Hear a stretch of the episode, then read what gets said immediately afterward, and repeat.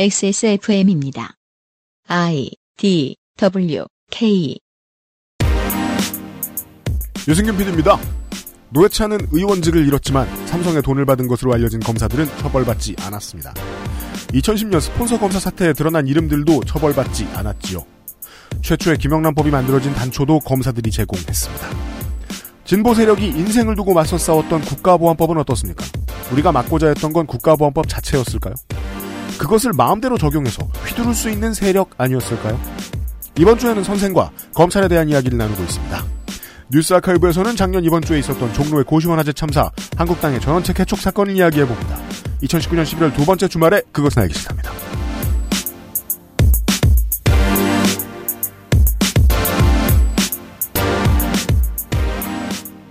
그것은 알기 싫다 341회 금요일 순서입니다. 유승균 PD입니다. 안녕하세요. 윤세민 에디터입니다. 네, 안녕하십니까. 윤세민입니다. 황교안 대표가 마지막일까요? 뭐가요? 정치권에 들어온 공항검사? 오, 좋은 질문입니다. 많을 겁니다. 앞으로도요. 그럼요. 근데 이렇게까지 올라오는 거는 마지막이지 않을까요? 아, 대표. 네, 네. 지금의 한국당의 구도라면 친박 애국 광화문 오프라인 시민들이 지지해줘야 대표가 될 거예요. 해시태그가 되게 많네요. 그게 모든 친박 다시 뭐였죠? 친박, 애국, 애국? 광화문, 오프라인 세력이 세력 빼고 나머지 모두가 될 거라고 여겼던 오세훈 전 서울시장이 어, 자유한국당 대표가 되지 못한 이유이거든요. 음, 오세훈보다 더 센 카드를 내밀 수 없어요. 없죠. 반박이 그게 안 돼요. 네. 그러면 공안 검사들은 앞으로도 꿀빨 가능성들이 높다라고 저는 봅니다. 그러니까 트럼프 같은 슈퍼스타가 되게 절실한데. 그죠. 막말로에다가 네. 기업해 본 사람. 그쵸. 그렇죠. 어맹푸의 하드코어 버전 같은 것이 나오면 모를까. 네. 네. 앞으로도 그 지금의 광화문 오프라인 시민들에게는 mental state가 가장 잘 맞는 사람이 황교안 같은 공안검사 출신들일 거라고 저는 믿기 때문에 비슷한 사람들이 나오지 않을까. 더 좋은, 어, 좋은 점도 있습니다. 어, 민주화 시대 이후에 군인이 된 군인들 중에서도 이런 멍청한 사람들이 있는데 그 군인이 당 대표가 되는 것보다 낫다고 생각하거든요. 음, 네. 네. 그 기사 보셨어요? 뭐요? 국대 떡볶이 대표 화난 거? 그렇죠. 네. 이유가 아주 저는 마치 그 우리 그 교과서에 있던 문학 작품 뭐죠? 이해의 선물을 읽는 기분이었어요. 너무 투명해서 네. 아이와 같은 내가 우리 엄마 아빠를 좋아한다고 말한 이유는 용돈을 주었기 때문이다. 공천을 주었기 때문이다. 아니죠. 공천을 줄 것 같았기 때문이다. 민주당에 주웠던 사람들 중에도 저런 사람 많다 이겁니다. 네. 실제로 페이스북에 화도 내죠. 공천 좀 달라고.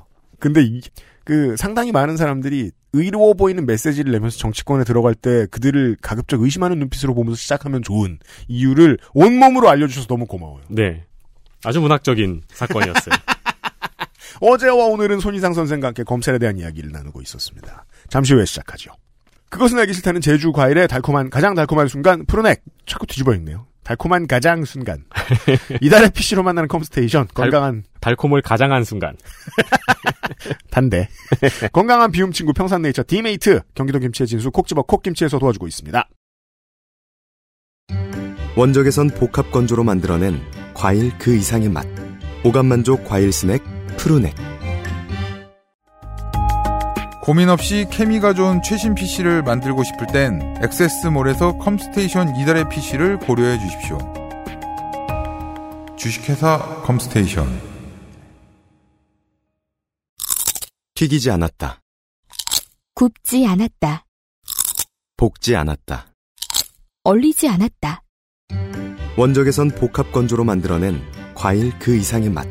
오감만족 과일 스낵 푸르넥. 푸르넥 할로윈 이벤트를 진행했었습니다. 이런 푸르넥이 긴 과자의 날에도 숟가락을 얹습니다. 아 우리는 이렇게 표현하겠습니다. 11월 11일 농민의 날. 네. 농민의 날에도 숟가락을 얹습니다. 농민의 날엔 푸르넥이죠. 그렇죠.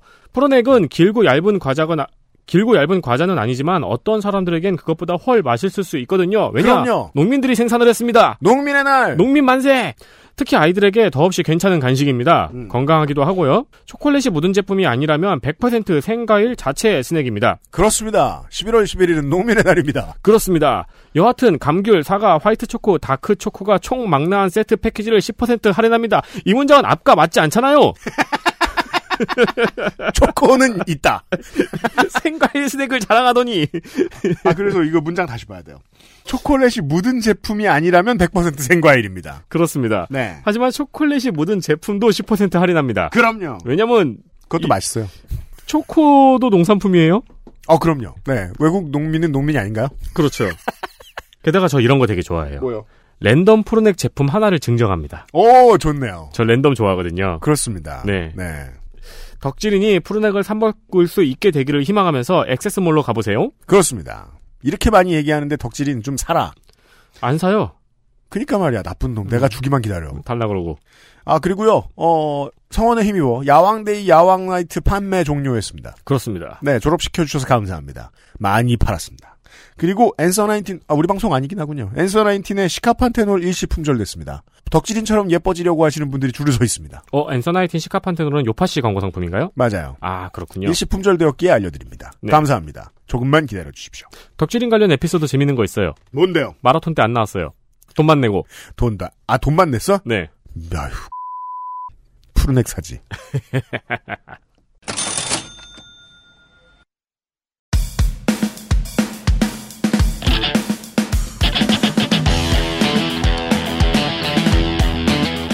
여러 가지 문제로의 다양한 접근. 이상 평론.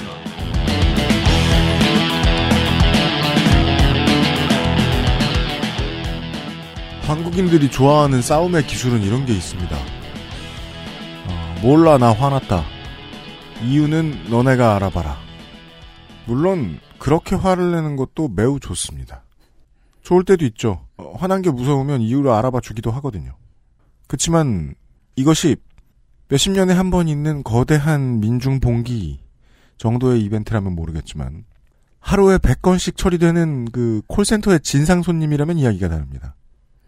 서로 시작하는 대화의 주제의 지점이 너무 멀어서 접점을 찾기가 어려워요. 문제 때문에 고초를 겪고 있는 사람들도 그 문제의 원인에 대해서 좀 더 깊게 파악해 볼 필요가 있습니다. 이렇게 얘기를 해볼까요? 최저임금 만 원을 부르짖을 때 우리가 진짜로 원했던 건 노동권의 향상이었어요. 그것을 통해서 급여를 올리든 뭘 하든 많은 걸 해낼 수 있을 테니까. 근데 단어 하나가 너무 섹시하다 보니까 우리는 만 원에 매몰되는 측면이 있었어요. 쌀직불금은 어땠을까요? 농민의 권익 향상과 시장 보호 혹은 시장의 발전 같은 주제들을 이야기했었어야 했어요. 근데 쌀직불금만 계속 줬어요. 이제 쌀이 많습니다. 국가보안법을 철폐하자고 그렇게 오랫동안 이야기를 해왔습니다. 없어져야 된다. 반드시. 근데 그걸 부르짖으면서 우리가 진짜로 이야기하고 싶었던 것은 검사 국가보안법 아니라 세상 그 어떤 법으로든 우리를 처벌할 수 있는 권한이 있는 사람이 가지고 있는 권력을 조금 해체해보자가 아니었을까 싶습니다. 음, 우리가 억울한 일을 안 겪게 좀 해보자. 본질을 좀 따져보겠습니다. 김정일 가슴 얘기가 아닙니다. 손희상 선생과 함께하고 있습니다. 이번 주에는요. 윤세명 기자도 함께하고 있습니다. 네. 네. 민주화 이후에 YS가 그랬듯이요. 음, 국민의 정부 때도 검찰에 집중된 권한 자체를 바꾸지는 않았습니다. 그러니까 그때 당시는 이제 그, 아, 그 이런 어떤 하나 특정한 조직이 어, 특정한 조직에 너무 많은 권한이 이렇게 있었을 때, 있을 때 무슨 일이 발생하고 어떤 식으로 부패가 발생하고 비리가 생- 생기는지를 아직 잘 파악하지 못했어요. 알 수도 없었어요. 단지 그냥 아 이 조직이 어쨌든 이제 그 유용한 조직이고 음. 그리고 그 검찰 조직에 있는 분들은 다들 그렇게 똑똑한 분들 음. 그렇게 그런 그 훌륭한 분들만 계시니까 사실 그리고 이때까지만 해도 검찰이 역사에서 잘못한 거는 박정희 전두환 때문. 그쵸 그런 이니까 느낌이죠. 어. 걔네들을 날려 보냈으니까 이제 검찰도 제 할 일 하겠지. 라는 느낌. 네, 음. 라는 느낌을 아직 가지고 있을 때였죠. 네, 그래서 인사 개편 등으로 신복을 심고요. 정확히는 그 대통령과 같은 지역 출신들을 핵심 요직에 앉히고요. 여러 가지 시료가 필요합니다. 문제가 무엇인지 정확히 알아보려면. 그래서 실험을 여러 번 해봐야 돼요. 네. 개혁이라는 게 이걸 개혁하겠습니다라고 해서 답안이 바, 로확 나와 있는 경우가 생각보다 많지 않습니다. 아무 문제점도 파악이 안 된 상태에서 어, 김대중 그러니까 저 국민의 정부가 해봤던 실험은 그러면 인사 코드를 바꿔보자 네. 정도였어요. 음. 그렇게 함으로써 검찰을 관리하려고만 했습니다. 그랬더니 법조부 비리 사건이 계속 터지는 거죠. 음. 의정부 검찰 비리, 뭐 대전 검찰 비리 사건 등등이 연달아 터졌습니다. 검사가 자기가 담당한 사건의 피의자에게 변호사를 소개시켜줘요. 음. 이 변호사 괜찮은 변호사야. 사건 잘해줄 거야. 음. 그러면 그 변호사는 알선 소개비 명목으로 검사에게 돈을 줍니다. 음. 거액의 돈을요. 물론 그 돈은 피해, 피의자의 주머니에서 나오죠. 그러니까 그렇죠. 그렇게 소개를 시켜주는 피의자는 보통 일반 사람들이 아니고요. 경제사범이거나. 그 검사가 나의 적수로는 이 변호사가 어울리는군. 이러면서 소개시켜 준 거군요. 네. 돈이 많고 빵빵한 사람에게 음. 소개를 시켜줍니다. 플로이드 메이웨더와 코너 맥그리거의 경기에 대한 저의 감상은 그랬거든요. 음. 대지구 사기극이다. 음. 결국 그 두 선수는 돈을 벌었어요. 네. 기소를 하느냐 마느냐, 수사를 저- 하느냐 접느냐, 이 자식의 죄가 무엇이냐를 검사가 결정을 하는데 음. 결국 피의자가 변호사를 통해 검사에게 돈을 먹여서 재판에서 벗어나거나 재판을 유리하게 구입할 수가 있는 거죠. 네. 후진국형 법조 비리. 근데 법조 비리 사건이 알려졌을 때 변호사는 검사에게 로비를 혹은 검사가 아니라 뭐 판사까지 포함해서 판검사들에게 로비를 한 죄로 쬐끔 콩밥을 먹었어요. 쬐끔. 네. 콩 세 알 정도. 하지만 검사들은 사법 조치를 당하지 않았습니다. 어떤 검사도요. 대전 법조 비리 사건이 터졌을 때에는 비리 검사 25명 어, 음. 뭐 이렇게 밝 그, 그 당시에 지목이 됐- 됐었던 것만 25명이었어요. 25명 중에서 6명이 사표를 내고 땡이었습니다. 그리고 어, 나머지 중에 한 7명인가 정도가 무시무시한 징계를 손방망이라고 불리우는 징계를 받았고요. 음, 그건 정말 네, 무시무시해요. 구두로 불러다가 이제 그, 어, 이제 네. 검사장이 불러다가 그렇게 살지 마. 네. 끝입니다. 바다란 나의 손방망이. 네, 그렇게 뇌진탕이 옵니다. 무시무시하게 네. 그렇게 그 아, 무도 사법 조치를 당하지 않은 이유가 왜냐하면은 검사가 잘못했대요라고 고발을 하려면 누구한테 어디다가 검- 그걸 고발을 합니까? 그걸 검찰에다가 하죠. 네. 검사한테. 네. 그러면 어 내가 잘못했네. 내가 내가 나 스스로를 수사를 해, 해야 되겠구나라고 그렇게 하게 되잖아요. 그렇습니다. 그러니까 검찰은 이미 그때 알고 있었던 거죠. 이제 총칼을 든 군인들도 없고 음. 잘못을 해도 처벌받지 않는다. 왜냐하면 잘못을 했는지 안 했는지를 내가 판단하니까. 그러니까 막 나가도 되겠다. 라고 판단을 합니다. 99년도가 됐을 때는 신동아 그룹의 회장이 잡혀가요. 잡혀가니까 법무부 장관의 부인하고 검찰총장의 부인이 신동아 회장의 부인을 불러서 삥을 뜯습니다. 그렇죠. 회장 부인이 스스로 모피 코트라든지 비싼 옷 같은 것 그런 것 막 명품 같은 것들을 스스로 이제 어 우- 우리 남편 풀어주세요라고 갖다 바친 게 아니고요. 음. 검찰총장 부인이 회장 부인을 불러다가 뜯어간 겁니다. 그렇습니다. 그거를 회장 부인이 언론에 직접 흘려요. 아, 음. 내가 그 되게 그 고가의 명품 사치품 같은 것들을 검찰총장 부인에게 선물로 줬다라고 처음에는 그렇게 흘립니다. 음. 이상하잖아요. 네. 그럼 그 기자들이 캐보겠죠. 그렇게 해서 그게 사건이 조금씩 조금씩 이제 그 터져가지고 검찰을 그 당시에 이제 그렇게까지 사건이 커질 수 있었던 이유가 지금 설명해드리는 요겁니다. 검찰을 그냥 내버려두고 있던 입법부지만 입법부의 입장에서도 이 사건은 큰 것이 기업이 걸리면 자기들 지갑 가진 사람이 걸리면 음. 일단 언론이 더 시끄럽게 굴어주고 네.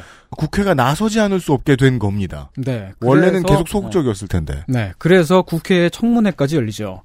앙드레 김봉남 씨도 네. 어 그때 막 그 증인으로 나와가지고 어 그때 막 그 증언도 하고 그랬습니다. 그때 음. 사실 이 앙드레 김 씨는 아무 잘못도 없는 사람인데 그냥 그, 그, 그 옷을 팔았을 뿐인데. 예, 나와서 그 뭐랄까, 그러니까 이름을 밝히는 것이 본인에게 굉장히 어. 컴플렉스였는데 음. 그런 수모를 당했죠. 그 검사 뇌물 광합 혹은 뇌물 수수 사건 네. 요 정도로 이름을 짓는 게 좋았을 텐데 음. 어, 무슨 이유였던지 당시에는 그저 옷 로비 사건이라는 네. 실체를 알 수 없는 이름으로 불리웠습니다. 네. 네. 그랬는데 그건 결국 그냥 선물이었던 것 같은 식으로 결론이 납니다. 제가 누군가한테 지금 어, 오프화이트 매장에 가가지고 네. 제 값을 주고 옷을 사다 선물해 주죠. 네. 아 죄송합니다. 제가 이렇게 비인간적인 사람입니다. 전 그러고 싶은 사람이 없습니다. 보통 좋아하지 않, 뭐, 뭐, 안 돼요. 내가 카톨릭인데 교황님 오시면 내가 네. 한 번쯤 버질, 아니- 버질아블로의 옷을 한번, 아니 근데 그 사람이 고려해 보겠다. 그걸 하나만 사주면은 음. 한 10년 무이자로 음. 10억 꺼주겠다. 그러니까, 그러면 그건 이제 대가성이 되죠. 그렇죠. 리베이트가 되죠. 네. 그렇죠. 온 로비 사건이라고 이름 붙여진 이 사건이 결국은 최초로 특검이 그 출범하게 된 계기가 되죠. 네. 왜냐하면 검사, 검찰총장의 부인이 연루되어 있는 사건이고 네. 검찰총장이랑 연- 연관이 어쨌든 있는 사건이잖아요. 네. 검찰에겐 맡길 수 없다. 없게 된 거죠. 결국 그런 일들이 자꾸 발생을 하니까 DJ 때부터 검찰 개혁의 논의가 시작된 것입니다. 방금 말씀드린 모든 일들이 90년대 말에 벌어져서 네, 집중적으로요. 2000, 네, 음. 2000년대 판결이 손방망이로 났었습니다. 네. 그때는 검찰 개혁이라고 말하지 않고 사법 개혁이라고 했죠. 그때는 그 문제가 검찰만의 문제가 아니었었고요. 음. 다른 여러 가지 문제들이 많이 복합적으로 있었거든요. 사법 네. 체계 체계 자체가 그러한 그 문제들의 대책 중에 하나가 특별 검사제를 도입하는 것. 네. 어, 정권의 고위 가- 관계자나 검찰 자신이 자신이 연루되어 있는 비리를 파기 위해서였죠. 이번에만 특별히 검사를 할 검사를 밖에서 구해오는. 네. 그 이제 검찰은 어쨌든 그 행정부 산하에 법무부 산하의 외청이기 때문에 네. 음. 그리고 검찰총장도 대통령이 임명하기 때문에 그 어쨌든 간에 정권의 눈치를 보지 않을 수가 없지 않겠느냐라고 말을 하니까 그러면 뭐 이렇게 해가지고 특검제가 또가 필요하겠다 미국식으로 네. 그렇게 해서 만들어진 제도고요. 그리고 또 다른 대책 중에 하나가 로스쿨 제도입니다. 네. 왜냐하면은 변호사가 너무 적어요. 기본적으로. 음. 그리고 판사 검사도 너무 적어요.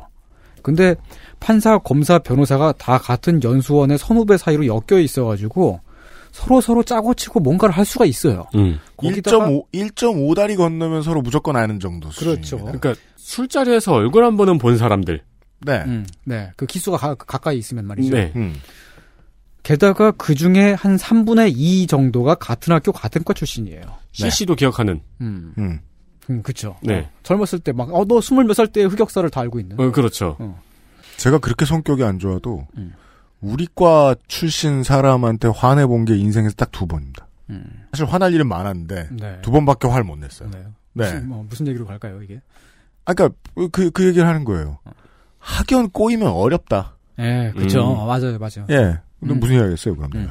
아니 그러니까 뭐 때문에 화를 냈는지를 이제 설명하실 줄 알았죠. 아, 아유, 뭐, 그, 치졸하게. 음. 네. 내 하이테크 펜을 음. 떨어뜨렸다든가. 그러니까 그 대학 때부터. 펜 끝부터 떨어뜨려. 네, 펜 끝부터. 그때는 뭐 아, 불. 불매운동 아, 그럼 전이니까요. 화, 화날 법하네요. 그럼요. 네. 근데 그 대학 때부터 그자그 앞으로의 인생이 계속해서 이제 그 선후배 동기들하고 쭉 같이 가는 그런 몇몇 계열들이 있잖아요. 예를 네. 들면 간호학과 같은 경우에 간호학과 같은 경우에 그 대학을 나와서 그 대학병원에 취직을 해서 간호사로 쭉 살게 되고 그러면은 그 조직을 벗어날 수가 없죠. 네. 그 기수 그런 그 문화 그런 것들을 벗어날 수가 없죠. 태권도 학과. 그러니까 이제 로스쿨 제도라고 하는 건 처음에 도입이 논의가 됐었을 때 그 왜 그러냐면은 변호사를 왕창 찍어내자. 법조인들을 왕창 찍어내자. 매년마다 막 수- 수천 명씩 찍어내가지고 서로 서로 막 경쟁을 하게 만들고 음. 그렇게 하면은 적어도 자기들끼리 끼리끼리 붙어 먹는 식의 그런 비리는 안 일어나지 않겠느냐. 그리고 사실 한국처럼 이렇게 변호사가 적고 네. 어, 법조인 적고 이렇게 그 법률 서비스를 쉽게 받지 못하는 나라가 선진국 중에 없잖아. 저 권력을 울타리를 풀어서 음. 시장 경제에 놓아보자. 라고 해가지고 도입을 했는데 로스쿨이 생각보다 학생 수를 그렇게 늘리질 않았어요. 그래가지고 그냥 결국 보면은 그 사법 시험 할 때 하고 비교해서 그렇게 많이 늘어나지 않았는데 네. 그 돈을 많이 내는 사람들이 들어가게끔 뭔가 그런 식의 어쨌든 개혁이 실패를 하거나 혹은 약간의 부작용이 일어날 수도 있는 사례 중에 하나입니다. 어쨌든 그 그러한 그 대책들이 있었고요. 참고로 말해서 이제 그 요즘에 논의가 되고 있는 사실 그 요즘의 논의가 아니고 공수처라고 공수처 설치에 관한 논, 논의도 사실 90년대부터 역사가 오래된 어, 그런 것인데요. 네. 네. 공수처는 그 당시에 특검 제도의 도입을 막기 위해서 혹은 그 좀 약간 그 대안으로서 제시를 한 것이 네. 법무부 쪽에서 내, 내놨던 겁니다. 음. 법무부는 예나 지금이나 검사 출신들이 요직을 장악하고 있는 부서고요. 음. 어, 당시에 법무부 장관도 당연히 검사 출신이었죠. 음. 네. 그러니까 그 상설 특검제 혹은 특검제 같은 경우는 모든 사건을 다 수사하잖아요. 음. 뭐 무슨 그 경제 사범이라든지 뭐 강력 범죄 가- 아주 큰 규모라면 네. 등등등을 수사를 하는데 고위 공직자의 비리 부패를 수사하는 것은 고위 공직자에게만 해당이 돼요. 네. 일반 국민들한테는 들은 그 이제 그 수사를 하는 하는 게 아니거든요. 그러니까 네. 좀 범위가 작다고 생각했을 수도 있죠. 그때 그 음, 당시는 음. 어쨌든 본격적으로 검찰 개혁에 착수한 것은 그 DJ 때를 넘어서 참여정부 때가 됩니다. 대통령은 파격적으로 처음으로 검사 출신이 아니면서도 여성인 강금실을 법무부 장관에 임명을 하면서 개혁 작업을 시작했죠. 국민의 정부 때보다 한 단계 더 파격적인 인사로 실험을 해 보았습니다. 그렇습니다. 물론 실패했습니다. 지금 한번 보면은 실패라고 말하는 게 좀 그런데 실패라고 말할 수밖에 없죠. 물론 요즘이 검찰의 대응이 네. 그 법무부와 관련된 인선에 있어서 마음에 안- 자기 마음에 안 들 때 정부의 계기잖아요. 네. 그 대응이 좀 더 악독합니다마는 그 당시의 반발도 어마어마했었습니다. 집단 항명급의 반발이 있었어요. 검란이라고 했죠. 네, 그 법무부 장관 인선 이렇게 하지 말라는 얘기를 쉴, 쉴 새 없이 했습니다. 음. 그렇습니다. MBC 2003년 3월 7일 네, 집단 반발 이틀째 강금실 법무장관은 그러나 검찰 인사 원칙은 그대로 흔들림 없이 지켜나가겠다. 다만 구체적인 인선 내용은 내일 검찰총장과 만나서 재협의하겠다고 밝혔습니다. 어쨌든 난항이 예상되고 있습니다. 강금실 법무부 장관은 어젯밤 늦은 귀갓길에서 일선 검사들의 반발을 알고 있는 만큼 김가경 검찰총장을 만나 다시 협의를 하겠지만 기본 원칙은 지키겠다는 입장을 굽히지 않았습니다. 결국 강 장관은 한 발 물러선 셈인데 이런 변화를 알고도 평검사들은 장관의 인사권 행사 자체를 문제 삼는 더욱 강경한 입장을 밝혀 양측의 긴장감이 오히려 고조되는 양상을 보였습니다. 한편 강 장관은 저녁 8시쯤 일선 검찰에 드리는 말씀이라는 문건을 통해 검찰 안팎의 신망 있는 인사들로부터 의견을 수렴해 오는 10일 예정대로 인사를 단행할 것이라며 검사들이 집단으로 반발하는 움직임을 자제해달라고 당부했습니다. 그걸 보다 못해서 대통령이 직접 구원 등판에 나섰던 것이 우리가 생방송으로 보았던 검사와의 대화입니다. 네. 네. 그리고 검사가 청탁을 왜, 왜 했냐고 따져, 따지, 따진 상황에서 이제 대, 그 대통령은 어, 이쯤 되면 막 가자는 거지요라고 했고 네. 언론은 그것만을 많이 내보냈죠. 그렇죠. 그렇습니다. 어. 막간 것은 이야기하지 않았습니다. 2005년도가 되었을 때 삼성 엑스파일 그러니까 이건희 회장이 친척지간인 홍석현 중앙일보 회장을 통해서 검사들한테 돈을 먹였다는 거를 안기부가 도청을 했던 그 녹취 파일이 있었어요. 그 녹취 파일이 나왔습니다. 노회찬 의, 의원이 거기에 언급된 검사 7명의 이름을 폭로했다가 도리어 기소가 되어서 의원직을 상실하게 됩니다. 계속해서 이 노회찬 의원이 직을 잃도록 강제했던 힘이 삼성인 것처럼 이야기하는 경우들이 있는데 네. 저는 검찰이라고 봅니다. 네. 뭐 비리 검사들은 기소가 되지 않았어요. 조사 대상도 아니었고요. 음.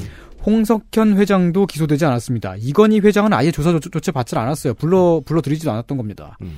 당시 사건을 처리했던 서울지검 차장 황교안은 우연히 또 지금 새누리당 대표이신 분하고 이름이 똑같아요. 생긴 것도 되게 비슷해서 그 어. 당시에 그 황교안 씨라는 분의 머리를 깎아놓으면 지금하고 똑같을 수있 그렇게 지금의 황교안 같아요. 씨하고 어, 그때 황교안은 되게 그 모발이 풍성했는데 지금의 황교안은 삭발을 하고 있네. 그럼 다른 사람이죠. 다른 사람이죠. 네. 같은 사람이라면 저 절대 말 안 합니다. 그러니까 황희상 한국- 선생을 기소하실 생각이 있는 검사 여러분 잘 들어봐 주십시오. 어, 실제 연관이 있는 사람에 대해서 한 명도 얘기 안 했어요. 한 명도 얘기 안 했어요. 네. 우리 저, 저는 이제 검사? 예, 검사의 실명을 말하고 싶지 않거든요. 그 우리나라가 동명이인이 많아서요. 그렇죠. 네. 근데 왜 검사하고 국회의원 간의 동명이인이 참 많네요. 그러게. 아무튼 서울지검의 황교안 당시 차장. 이후에도 법조 비리 사건들이 연달아 일어났습니다. 그 검찰 개혁이라고 하면서 이제 그때 드라이브를 걸었었지만 그 결국 그 정권 차원에서 성공하지 못했던 거죠. 법조 비리 사건 터졌던 큰 사건 몇 개만 언급을 하자면 2005년도에 윤상림 게이트라고 있었습니다. 법조 브로커가 형사 사건 피의자한테서 돈을 받아서 그 돈을 담당 검사와 판사 등등에게 떡값이라든지 뭐 명절 선물이라든지 하는 명목으로 전달을 한 사건입니다. 네. 어, 아들내미가 이번에 결혼한다면서요. 그 결혼 축의금입니다라고 이런 식으로 전달을 해요. 하지만 그 앞뒤에 이 재판을 어떠어떠하게 해달라. 혹은 이러이러한 피해, 피의자가 있는데 잘 좀 봐달라라고 하는 부탁이 반드시 들어가지요. 음. 그러면 그건 뇌물이잖아요. 네. 그 이듬해에 김홍수 사건이라고 있었습니다. 마찬가지로 법조 브로커가 돈을 뿌린 거죠. 2009년에는 검찰총장 후보자 그때 당시에 이제 검찰총장으로 새로 임명될 법했던 음. 후보자가 있었는데 그 후보자가 어느 기업체 대표에게서 골프, 호화로운 해외 여행이라든지 등등등 각종 혜택과 향응을 제공받아 왔다는 의혹으로 낙마를 했습니다. 스폰서 의혹이라고 불렸죠. 네. 그 이듬해에는 실제로 스폰서 검사 사건이라고 이름 붙여진 사건이 터집니다. 이제는 중간에 브로커를 끼지 않고요. 기업체 대- 기업체들의 대표들로부터 여러 가지 특혜를 직접 받습니다. 검사가요. 우연히 또 그 스폰서 검사 의혹을 받았던 부산지검장은 나중에 새누리당 예비 후보로 출마를 하셨던 박기준 씨와 이름이 같습니다. 네. 이름만 같을 뿐이에요. 아니에요. 음. 고향도 같아요. 아 그래요? 얼굴도 같 아니, 그, 비슷하지 않아요? 그 사람이 제가 알기로 울산, 울산 출신인데 네. 울산은 또 인구가 많잖아요. 아 그렇죠. 박기준 두 명. 있는 건 아주 쉬운 일입니다. 그렇죠. 뭐 아, 실제로는 더 많겠죠. 울산의 박기준 씨는. 그렇죠. 네. 나이가 같은 박기준이라고 하더라도 굉장히 많을 거예요. 네. 울산의 그러니까 박기준 씨 안녕하세요. 그, 그 검사가 되는 사주하고 국회의원이 되는 사주하고 비슷한가 보네요. 아, 그런가 봐. 예. 어, 비슷한 팔자를 타고 났나 그러니까 봐요. 같은 날 같은 일 같은 시에 태어난 같은 이름이 검사가 되거나 국회의원이 되거나 뭐 비서, 정- 어, 비서 실장이 뭐, 뭐, 되거나 어, 출마하거나 네. 네. 네. 아무튼 박기준은 지금도 연관 검색어로 AKA 스폰서 검사 네. 이렇게 나오는데요. 네. 네. 같은 사람이 아닐 수도 있고 뭐, 네. 뭐 같은 사람이라고 말을 안 하고요. 음. 그런 사건들이 자꾸 터지는 게 무엇을 의미하느냐? 이게 단순히 몇몇 검찰, 몇몇 검사들이 비리를 거- 저질렀다. 그러니까 걔네들이 나빴다. 이런 정도가 아닙니다. 상식적으로 기업체가 왜 평소에 여러 가지 편의를 제공하면서 검사들을 관리를 하겠어요. 네. 그것도 드러내놓고는 못하니까 회사 돈을 빼돌려서 비자금을 조성하고 음. 그걸로 막 이렇게 하면서 음. 그렇게 해가면서 당연히 그건 나중에 무슨 일이 생겼을 때에 수사나 기소를 피할 수 있기 때문이지요. 그렇죠. 그리고 무슨 일이 생길 법한 일을 하기 때문이기도 하겠죠. 그럼요. 어 그리고 또 왜 사채업자라든지 뭐 조, 조직 폭력 쪽에 계신 분들이 수억 원씩의 돈을 들여서 법조 브로커를 기용을 하느냐? 음. 검사를 매수해서 수사나 기소를 피하거나 또는 최소한 형량을 크게 줄일 수가 있기 때문이겠지요. 그래서 이게 그 이런 것을 상상하는 게 어렵지 않습니다. 그게 뭐 폭력배 출신으로 나중에 이제 땅 많이 가진 뭐 이런 사람이 되느냐 아니면은 기업체를 키운 기업주가 되느냐 이런 사람들이 음. 어 자기 자식 중 하나를 교육을 통해 네, 예, 검찰로 크게 하는 네. 네. 꼭 이런 노력들을 그러죠. 많이 합니다. 그렇죠. 딱 음. 네. 그 얘기가 범죄와의 전쟁이잖아요. 영화. 네, 음. 그렇죠. 최민식. 네, 네. 음. 검찰로 컸잖아요. 그렇죠. English is power. 음. 그건 그 그렇게 되는 거는 다시 말해서 재판을 돈으로 살 수 있다는 걸 의미합니다. 재판을 조작할 수 있다는 걸 의미합니다. 요직에 있던 검사나 판사들이 퇴임 후에 혹은 중간에 어쩌다가 사표를 좀 일, 일찍 쓰게 되는 경우라고 하더라도 네. 대형 로펌에 어마어마하게 비싼 상식적으로 말이 안 되는 비, 비싼 몸값을 받고 들어가고요. 네. 그렇죠. 낙선하면. 음. 또는 대기업의 사회 이사로 들어가기도 합니다. 출퇴근 같은 거 하지 않습니다. 그냥 이름 걸어놓고 수억에서 많게는 십수억까지 되는 연봉을 받습니다. 보통 그럼- 사회 이사는 네.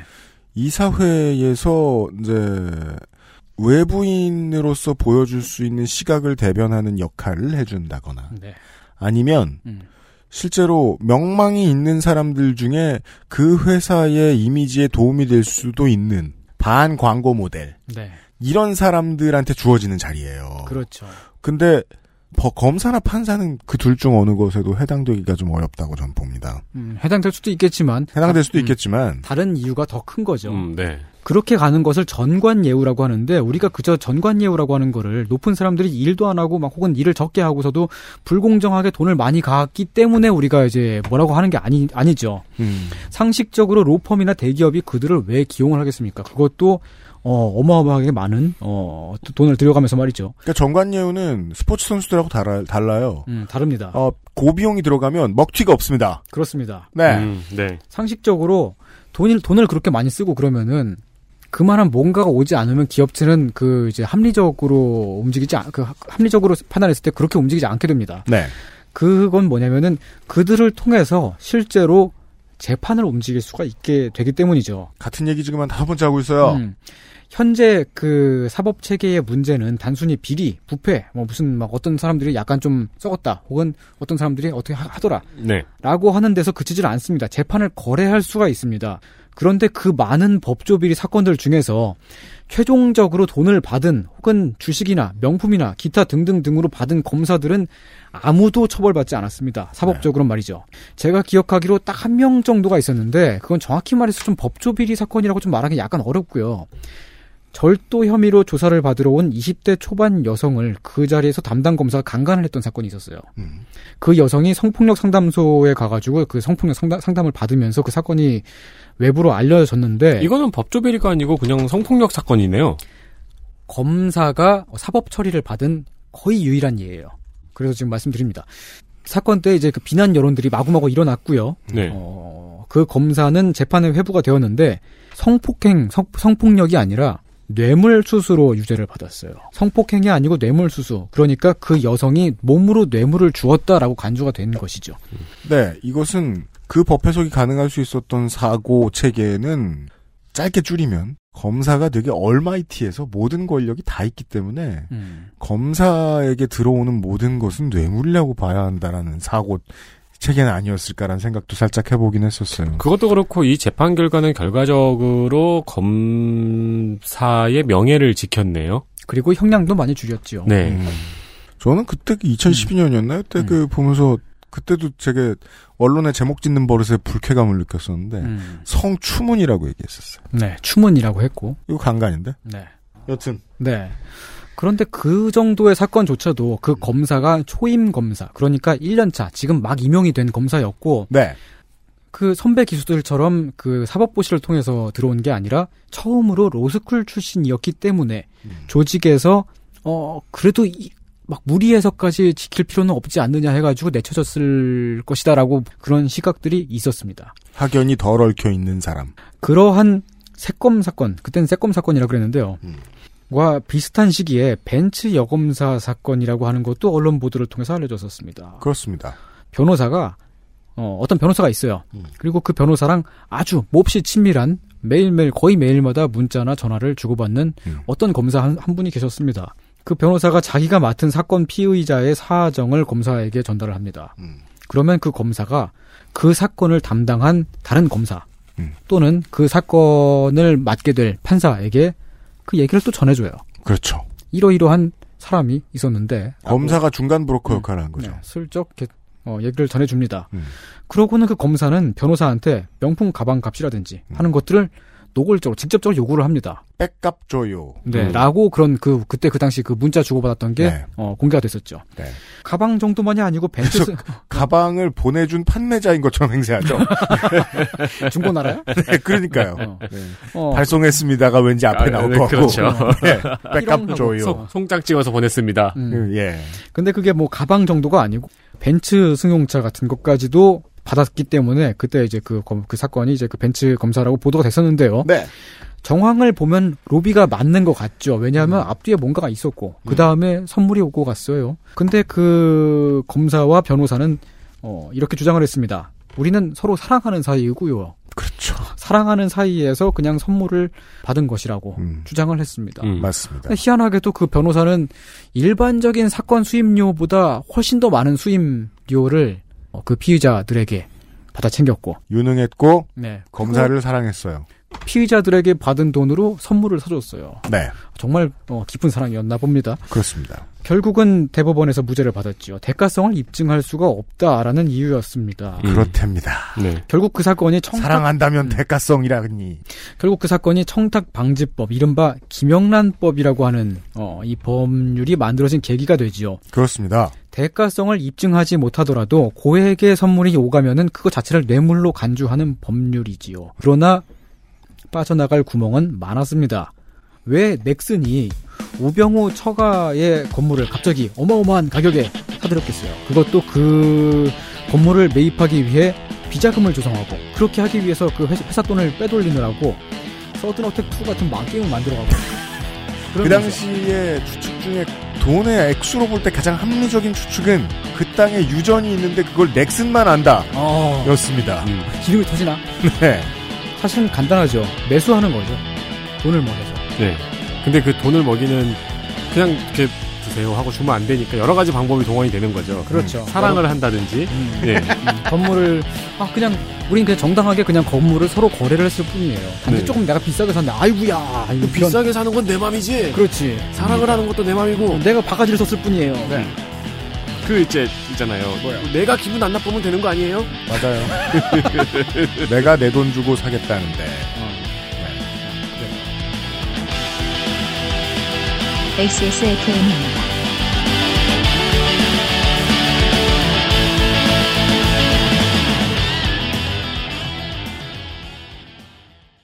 건강기능식품 광고입니다.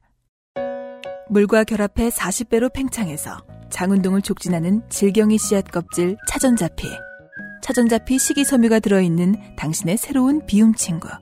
디메이트를 만나보세요. 이번만큼은 제대로 마음먹은 당신. 과식과 야식을 피할 수 있다면 가르시니아 캄보지아 추출물이 함유된 건강한 비움 친구. 디메이트가 도움을 드릴 수 있습니다. 식사 조절, 운동, 수분 섭취, 그리고 비움 친구 디메이트. 평산네이처.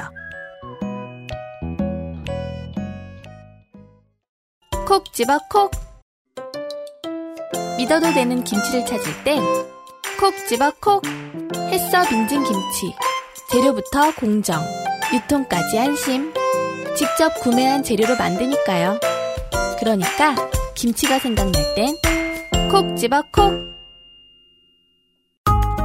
지금 유리한 가격대의 부품, 지금 가장 핫한 하이엔드 장비, 아니면 고장 리포트가 적은 부품으로 이루어진 사무용 PC까지 당신이 찾는 데스크탑을 상담 없이 구입할 수 있는 기회, 엑세스몰에서 컴스테이션 이달의 PC를 찾아주세요. 주식회사 컴스테이션.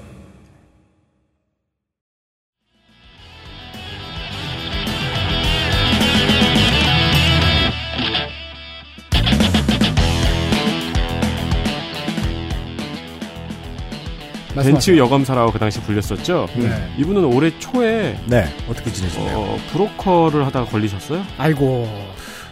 원래 사랑이 식은 거예요. 그러니까 이제 브로커는 아니고 네. 변호사 명함을 무단으로 제작해가지고 음. 어, 법률 자문을 해주는 대가로 돈을 받고 다녔네요. 그, 그, 그, 음, 타이틀은 법률 자문이네요. 네. 음, 그- 돈, 돈을 받았겠죠. 누군가에게 전달도 했을 겁니다. 네, 아, 용병이 직업상 어울리는 사람들이 있긴 있어요. 어, 그러니까요. 본인도 소지를 찾았나 보네요. 그때 한번 그래 놓고 보니까. 음, 근데 음. 사랑이었을 네. 수도 있어요. 지금도, 그렇죠. 지금도 그냥 사랑일지도 모르죠. 네, 아, 청취자 여러분, 어, 사랑을 다 믿으십니까? 네, 아, 뭐 사랑은 뭐 자기 입장 따라 하는 거니까 음. 지금 사랑이 중요한 게 아닙니다. 아, 그게 중요한 게 아니죠. 네, 서든어택 2가 문제입니다. 어. 네. 네, 게임이 망했어요, 진짜. 진짜 그렇게 재미없는 게임 못 봤어. 그렇습니다. 어, 돈이 합리적으로 가지 않았고, 어, 넥슨은 괴로워졌다. 네. 어, 그리고 그 박근혜 정부 정권과 강한 유착 관계에 있었던, 그리고 그 검사 출신이기도 하고 검사이기도 했던 진 땡땡 씨와 우 땡땡 씨, 거꾸로 해도 우 땡땡 씨가 되는. 그렇습니다. 등등등은 땡땡 어, 네. 그러면. 어, 거대한 게이트를 만들면서 음. 어, 세상이 다시 한번 뒤집혔습니다. 네. 그러고 나서 현재의 정부는 검찰 개혁에 드라이브를 걸고 있습니다. 검찰을 개혁해야 한다라고 목소리를 높이고 있지요. 네. 또 대단히 많은 수의 시민들이 거기에 호응을 해서 서초동과 여의도에서 촛불을 들기도 했습니다. 광화문에서는 찬검 시위가 있었죠. 네. 네. 음. 사상 최초에. 네, 사상 최초로 태극기를 좋아하시는 분들이 윤석열 총장을 네. 빨기 시작했습니다. 네. 그 전까지는 그렇게들 막 이렇게 싫어하시더만. 그래서 장재원 의원이 국정감사에서 그 얘기도 했어요. 음. 우리가 언제부터 이렇게 친했습니까? 우리는 원래 적이었어요. 막 그랬어요. 네. 아, 네. 역시 그 랩을 잘하는 것도 그, 유- 그 아버지로부터 온 건가 봐요. 검찰이 그 아니 그러니까 그래서 광화문 시위가 독특한 지점이 그거라는 거예요. 아니 무슨 이제 얘기들 합니다. 서초동 시위를 보면서 음. 어떻게 친이 시위가 있냐. 음, 늙은 빨갱이들은 신기해해요. 음, 그게 말이 되냐. 음. 근데 그 성격을 보려면 광화문을 들여다봤어야죠. 어떻게 친검 시위가 있습니까? 그걸 이상하게 봐. 그거 그게 더 이상하지 않나요? 어, 그러게요. 그, 검, 그렇죠. 검 뭐라고 그게. 네. 검찰이 영원히 권력을 다 가져라. 여튼 내가 네. 기분 안 나쁘면 됐다. 예. 여튼 왜냐하면 검찰이 자기 맘대로 할 때는 박근혜 대통령이 잘 지냈거든요. 네. 음. 그들의 가장 합리적인 이유는 음. 여튼 전임 법무부 장관을 둘러싼 갈등이 그렇게 어, 서초동 여의도와 어, 광화문으로 나뉘어서 이제 지금으로 왔습니다. 음, 음. 계속 이어졌어요. 그래서 이제 어떤 분들은 피로감을 느끼시기도 합니다. 왜냐면은 지금 벌써 몇 달째요 이게. 그래서 사람들이 전적으로 이게 21세기 사람들이 어. 체력이 안 좋고 또 아니, 잘 그- 피로해져요. 아니 근데 뉴스를 보면은 아침, 점심, 저녁 그 이제 TV 뉴스는 계속 똑같은 말을 반복하는데 아까 그- 아까 봤던 아까 봤던 얘기가 어제도 나오고 그저께도 나오고 그저께도 나왔던 얘기가 계속 하고 있고. 그게 이제 저기 식당들에서 네. IPTV를 신청을 할때 음. 제일 싼 것들로 신청을 하시잖아요. 집에서는 비싼 걸 해도 식당은 제일 싼 걸로 하시잖아요. 종편밖에 못 봐요. 종편밖에 못 보거든요. 음. 제가 제일 싼 걸로 신청을 해봤는데 종편밖에 못 보겠더라고요. 어, 아니에요. 그래도 디스커버리 채널 같은 건 볼 수 있다. 어, 없어요. 없어? 없어요. 없습니다. 디스커버리 아시아도 없고? 1분밖에 없습니다. 못 봐요. 그래요? 네. 샘플만 나와요. 그래서 BBC 다큐멘터리도 없고? 네. 그래서 히스토리 채널도 안 나올걸요? 진짜로 홈쇼핑 아니면은 종편밖에 못 봐요. 그래서 볼게 없습니다. 저도 공중파에 재밌는 거 안 하면은 홈쇼핑에 파 내가 사고 싶은 거 안 하면 진짜 종편을 이렇게 보고 있어요. 하긴 식당 갔다가 홈쇼핑 하고 싶진 않아요. 어, 그렇죠. 먹으러 갔다가. 식당에서 다 같이 아무래도. 홈쇼핑 보면서 밥 먹으면 재밌어. 아, 내가 씨, 밥 거기에서 먹지 않았어도 내가 다음 달에 터키 여행 안 가도 되는데 이러면서 후회하고 싶지 않다고. 아, 그렇군요. 그러면 이렇게 집에 하루 종일 있으면 저도 종편을 이렇게 보고 있게 돼요. 그렇구나. 그래서 저 뭐냐 파이어스틱 TV 이런 것들을 잘 활용해야 돼요. 그러니까요. 여튼 어, 어쨌든 너무 그렇게 빵빵빵빵 매일매일마다 같은 이야기만 막 반복되고 나오니까 피로감을 느낀다는 사람도 있어요. 많습니다. 그런 분들이. 음. 그리고 왜 그렇게까지, 그러니까 이렇게까지라고 하는 거는 정말 이렇게까지 피곤한데 음. 이렇게까지 개혁이 필요한 것인지 잘 와닿지 않는다는 분들도 꽤 계시죠. 현재의 검찰 개혁론을 진단하는 여러 한 여러 가지 생각들 가운데는 이것이 단순히 고위직 상층부들 간의 권력 다툼에 불과하고 검찰 개혁 같은 것은 그냥 이 정권이 어, 이 정부가 권한을 더 강화하고 더 이렇게 중앙 집권- 집권적으로 만들기 위한 어떤 그 추상적인 명분쯤에 불과하지 않느냐라고 하는 평가가 있습니다. 네. 선배들은 그렇게 오랫동안 국가보안법과 싸웠고 그 싸움이 이제 실체에 접근하는 순간이 왔는데 음. 그 직계 후배라고 볼 수 있는 사람들이 피로감을 외치고 있어요. 어, 아, 거기다가 이제 그, 그렇게 싸워왔다고 하는 선배들이 이제 잘 먹고 잘 살고 있는 것 같은데, 그러니까. 라는 거죠. 잘 네. 먹고 잘 살고 있는 것 같은데, 왜, 또 다른 어떠한 진단으로는, 어, 사실 제가 이게 그, 좀 이렇게 되게 꺼리고 듣기에 싫은 이야기이기도 한데요. 현 정부 혹은 현 정부의 지, 지지 자들이 단순히 노무현 트라우마 때문에 저렇게까지 매달리는 거 아니냐라고 하는 그런 이야기도 있습니다. 그런 이야기를 많이 하시는 분들은 일단 노무현 트라우마가 없는 분들이에요. 음. 그리고 그 노무현 트라우마는 단순하지 않아요. 음. 그리고 세상 모든 트라우마는 벗어나기 위해서 원인을 찾아가는 여행을 하거든요. 음, 근데 사실 근데 저 같은 경우는 네. 서거 당시에 음. 그때 그 한국에 있지 않았기 때문에 음. 뭐 그런 그 실시간 뉴스 같은 것도 보지 않았고 나중에 알았거든요. 네. 그래가지고 별로 그렇게 그런 어떤 감각 같은 게 잘 없어요. 다른 사람들이 가지고 있는 어떤 공통 감각이라고 해야 되나 그런 게 저한테 좀 없어요. 그러니까 그날 오전에 나라가 느꼈던 충격을 모르셨던 거군요. 음, 네. 저는 이 얘기를 할 수 있어요. 어, 이제 방송에서 처음 해보네요. 저는 노, 전- 노 대통령 서거일 당시에 대검찰청에 있었어요. 음. 에디터 제가 이 얘기한 적 있습니까? 아 잠깐만 뭐 전에 내가 비슷한 이야기를 들었던 것 같기도 한데 사석에서 들었는지 방송에서 들었는지 잘 기억이 안 나요. 왜냐하면 아는 사람이 대검찰청 웨딩홀에서 결혼을 했거든요. 그날. 아, 얘기했습니다. 네. 그래서 저 봉투 주러 갔었어요. 네. 근데 그날 있었고 그날 그 안에 한번 들어가 봤고 가장 가까이 최근에 간 게 서초동 집회 때였어요. 음. 저는 이제는 이 말을 마음 편하게 할 수 있어요. 그때 그날의 공기가 다시 여기로 모인 건 맞구나. 음. 다만 이 트라우마는 뭐라고 설명할 수 있냐면 트라우마를 가진 사람들은 그 트라우마를 이겨내기 위해서 원인을 찾는 여행을 합니다. 음. 그 여행의 한 종착지였던 거예요, 여기가. 검찰 권력이 있는 곳 앞. 네. 네. 음. 여튼 네. 그리고 또 어떠한 진단 가운데는 왜 지금 검찰 개혁을 하느냐 라고 하는 그런 것도 있죠. 검찰 개혁 자체를 반대한다고는 하지 않습니다. 그런데 이렇게까지 온 나라를 들썩이게 만들면서까지 해야 되느냐? 또는 민생이라든지 기타 등등 다른 해야 할 것들도 많은데 하다못해 유치원 비리조차 해결하지 못하고 뭐 이런저런 비정규직 입법이라든지 등등등 아무것도 해결하고 있지 못한데 이렇게까지 지금 검찰 개혁부터 해야만 하느냐라고 하는 뭐 그런 진단도 있습니다. 이런 분들은 어. 집 청소를 스스로 해본 적이 없는 분들이에요. 아니, 아니, 아니, 많이 했을 수도 있어요. 왜요? 아니, 그러니까 왜, 이제 그꼭집 청소를 하면 청소를 안 하는 사람은 그래요. 왜 하필 지금 청소기를 돌려야 하느냐? 이불 먼저 털면 안 되느냐? 뭐 걸레 먼저 빨면 안 되느냐? 이런 식으로. 우리 집 청소기가 더 강력하면 그 새끼부터 빨아버리고 싶죠. 어, 그쵸. 네. 네. 나중에 꺼내주기로 하고. 음. 내가 너무 과하다. 네. 내가 너무 과하다. 네.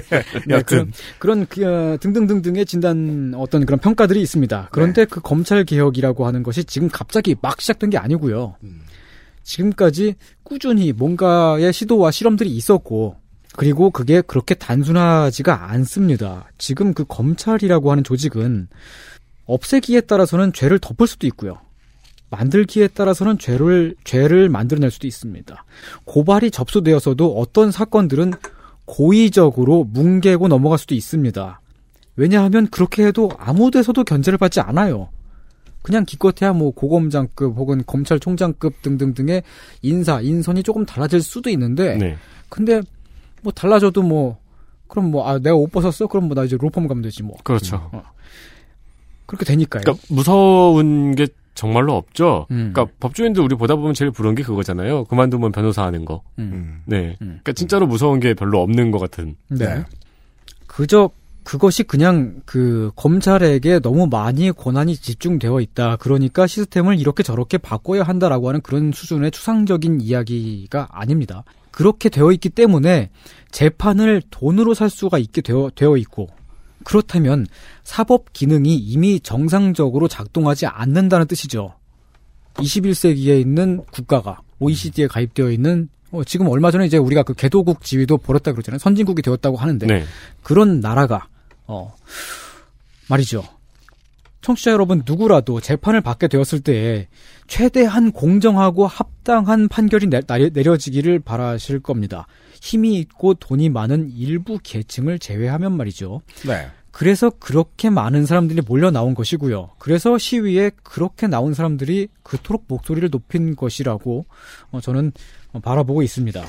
물론 그 가운데서는 조국 전, 전 장관을 수호하자거나 문재인 정부를 지켜내야 한다거나라고 그렇게 말씀을 하시는 분들도 계십니다. 물론 그건 표면적으로 약간 그 어떤 뭐, 뭐 개그라든지 뭐 그런 걸 섞어가지고 말하는 것일 수도 있고 실제로 정말 그렇게 그거 그걸 그 그게 더 더 중요한 이유여서 그렇게 나온 분들도 계시겠지만은 그 중에는 좀 더 극단적인 분들도 계셔가지고 의견이 좀 다르거나 뭐 좀 한 그런 약간 좀 밉보이는 그런 사람이나 집단에게 별로 우아하지 않은 방식으로 대응하는 뭐 그런 분들도 계시긴 합니다. 우아하지 않은 음, 방식. 아, 별로 우아, 썩 그렇게 네. 막 고상하진 않, 않았던 것 같아요. 제가 봤을 때. 네. 그래서 그렇게 그 검찰 개혁을 요구하는 시위 전체를 그런 일부를 보고서 어, 단순히 이것은 정권 지지 집단의 어용 집회라거나 음. 어, 더 나아가서 뭐 무슨 문파라거나 더 나아가서는 일부 지식층에서는 심지어 이것을 어떤 파시즘의 전조라는 식으로 하는 그런 진단을 내리는 경우도 있습니다. 실제로 어떤 신문에 많이 보고 있어요, 제가 음, 요즘. 네, 네. 그러한 칼럼이 실리기도 했지요. 음.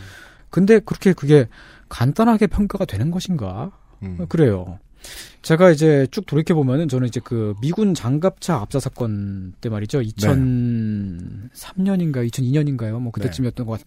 그때 보면은 거기 가면은 이제 그 개량 한복 같은 거 좋아하시고 바이칼 호수라든지 수메르 문명이라든지 뭐 그런 거 좋아하시는 분들 계시잖아요. 아니, 이 그런 거 좋아하시는 분들은 누구예요? 이 교집합은 뭐예요? 개량 한복과 바이칼 호수와 수메르 문명의 교집합은 뭐예요? 왠지 좀 그 막그 이상한 사람이라고요. 뭐, 뭐 쑥- 쑥과 마늘 뭐 이런 거 좋아하시고 네. 근데 바이칼 호수는 왜 들어가 있어요? 우리 우리 민족의 터전이었다고 그렇게, 그렇게 그 생각들을 좀 하시기를 좋아하시는 뭐 그런 분들이 있었어요. 아 무슨 얘기인지 알겠습니다. 음, 네, 네.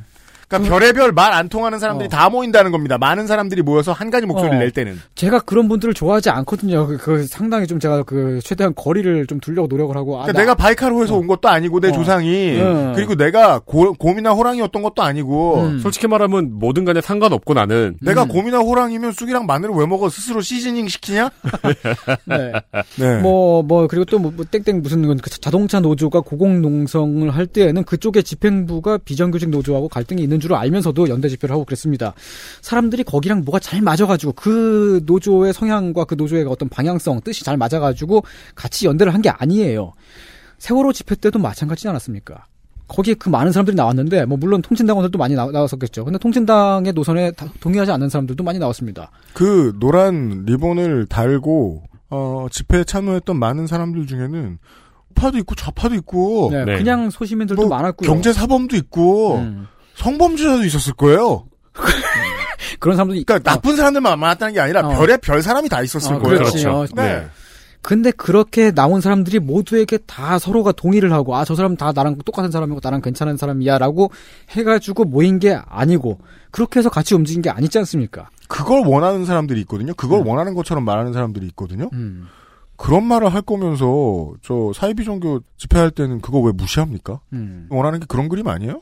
사실은 말이죠. 그 제가 그 지금 좀 그 약간 네, 부상을 입었기 때문에 그뭐그 검찰 개혁 집회를 구경조차 아직 하지를 못했는데요. 현장에 나가보지 못했습니다. 네. 그 접근하기 쉽지 않을 네, 거예요. 네, 가보셨죠. 네. 거기서 실제로 봤을 때 뭐 그뭐 정권 혹은 뭐그 뭐 문재인 정권 지켜내자 등등등으로 하는 게 확실히 목소리가 좀 있긴 있었겠지만 있긴 있는데요. 네.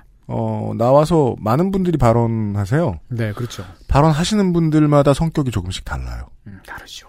근데도 이제 그 검찰 개혁 집회가 조국 수호 집회처럼 보여서 혹은 정권 비호 집회처럼 보여서 거리를 두고 싶은 분들이 계신 건 물론 당연합니다. 왜냐하면 저도 조국 싫어하거든요. 음.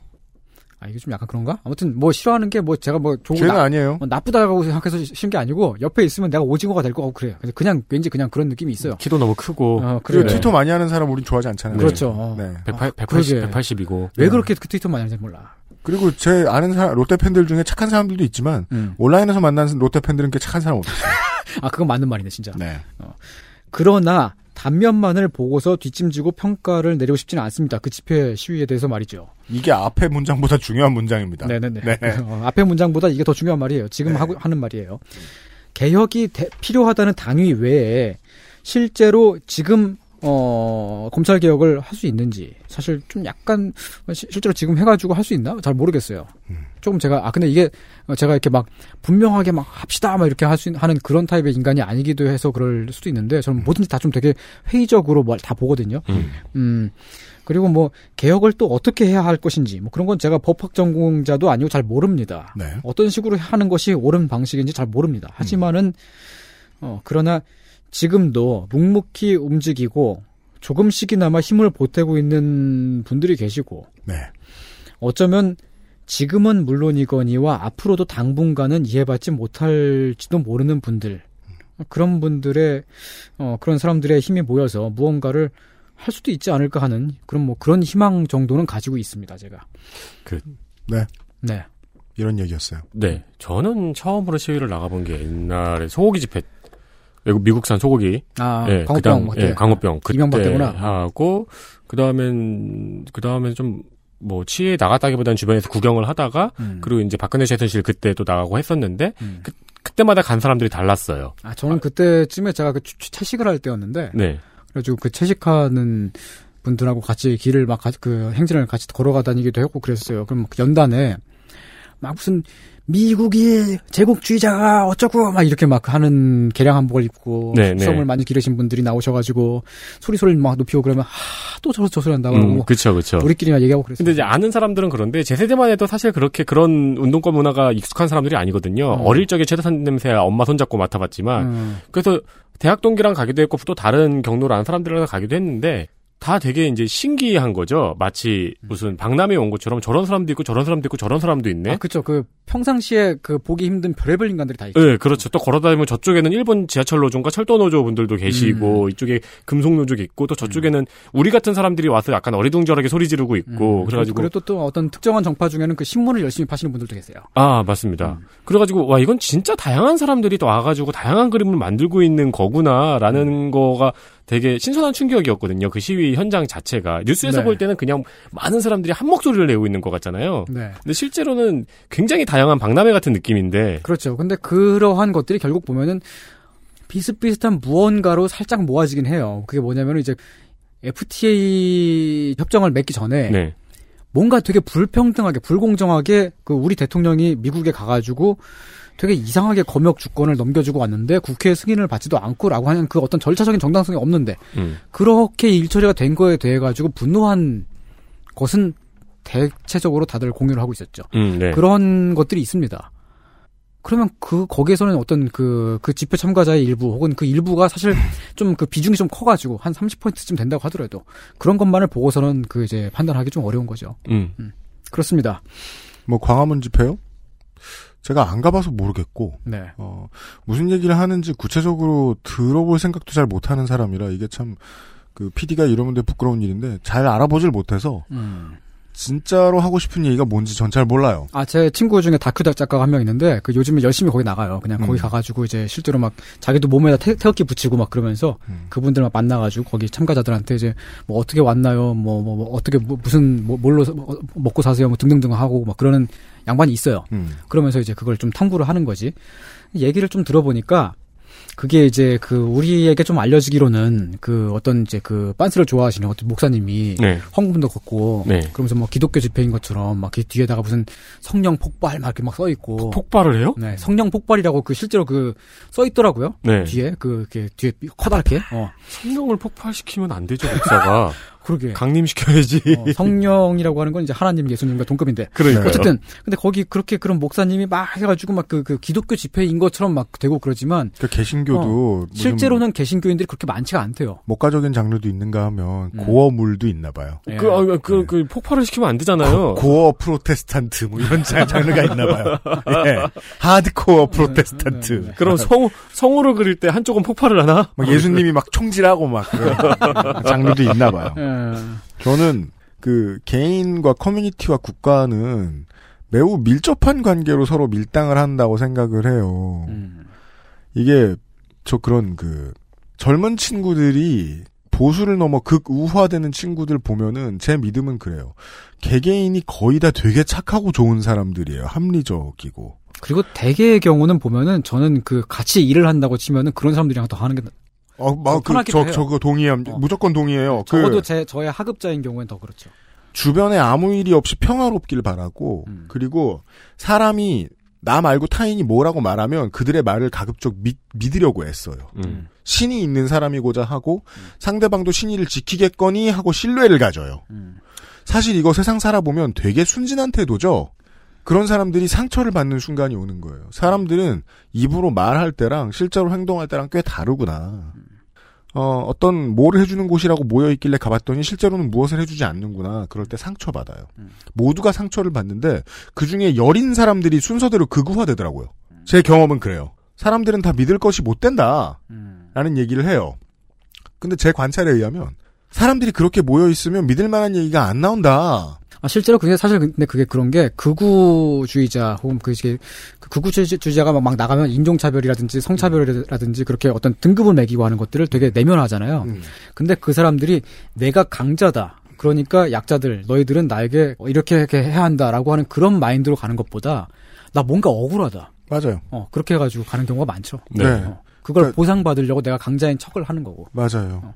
불신이 깊어지는 거죠. 음. 저는 어느 순간부터 그걸 불신을 믿는다고 말하는데 표현하는데 음. 불신 말고는 믿을 게 없는 거예요. 어이구 저런 안타깝다. 사람들이 모두가 거의 모두가 그러는 순간이 와요. 근데 그건 젊었을 때 오기도 하고 나이 들었을 때 오기도 하거든요. 저는 최근에 이 광화문이든 뭐 서초동이든 어느 도시에서 하는 집회든 그 집회에 대해서 믿을 것이 전혀 없다라고 평론하는 사람들을 보면 그 사람들의 정신 상태에 걱정이 들어요. 마음이 많이 약해지셨구나. 음. 저는 그 점이 정말 걱정돼요. 왜냐하면 다 보고 경험했을 문제거든요. 제가 아까까지 계속 얘기했잖아요. 음. 누군가가 계속 최저임금 만 원을 부르짖어. 음. 근데 실제로 그게 부르짖는 게 만 원이 아니고 노동권의 향상인데 사람들에게 들려줘야 하니까 만들어낸 번역어가 그거라는 거 음. 말하지 않는 사람들은 이해하고 있다고요. 음. 자꾸 말하는 사람들은 이해 못한 사람들이에요.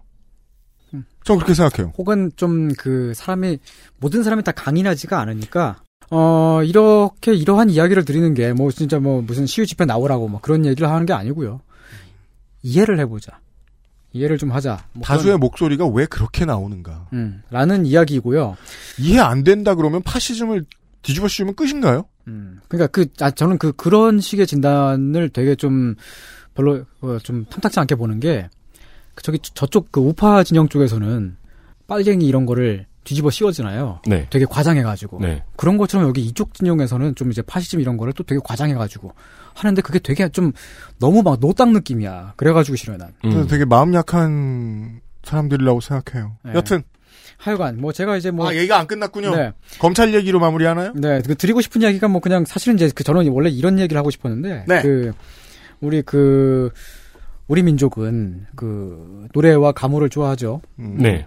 그 이제 그 어, 문화적으로 어 진취적인 민족이기 때문에 네. 뭐 그 이런 노래도 있었어요. 백설희라는 가수의 딸칠 형제라고 하는 노래가 있잖아요.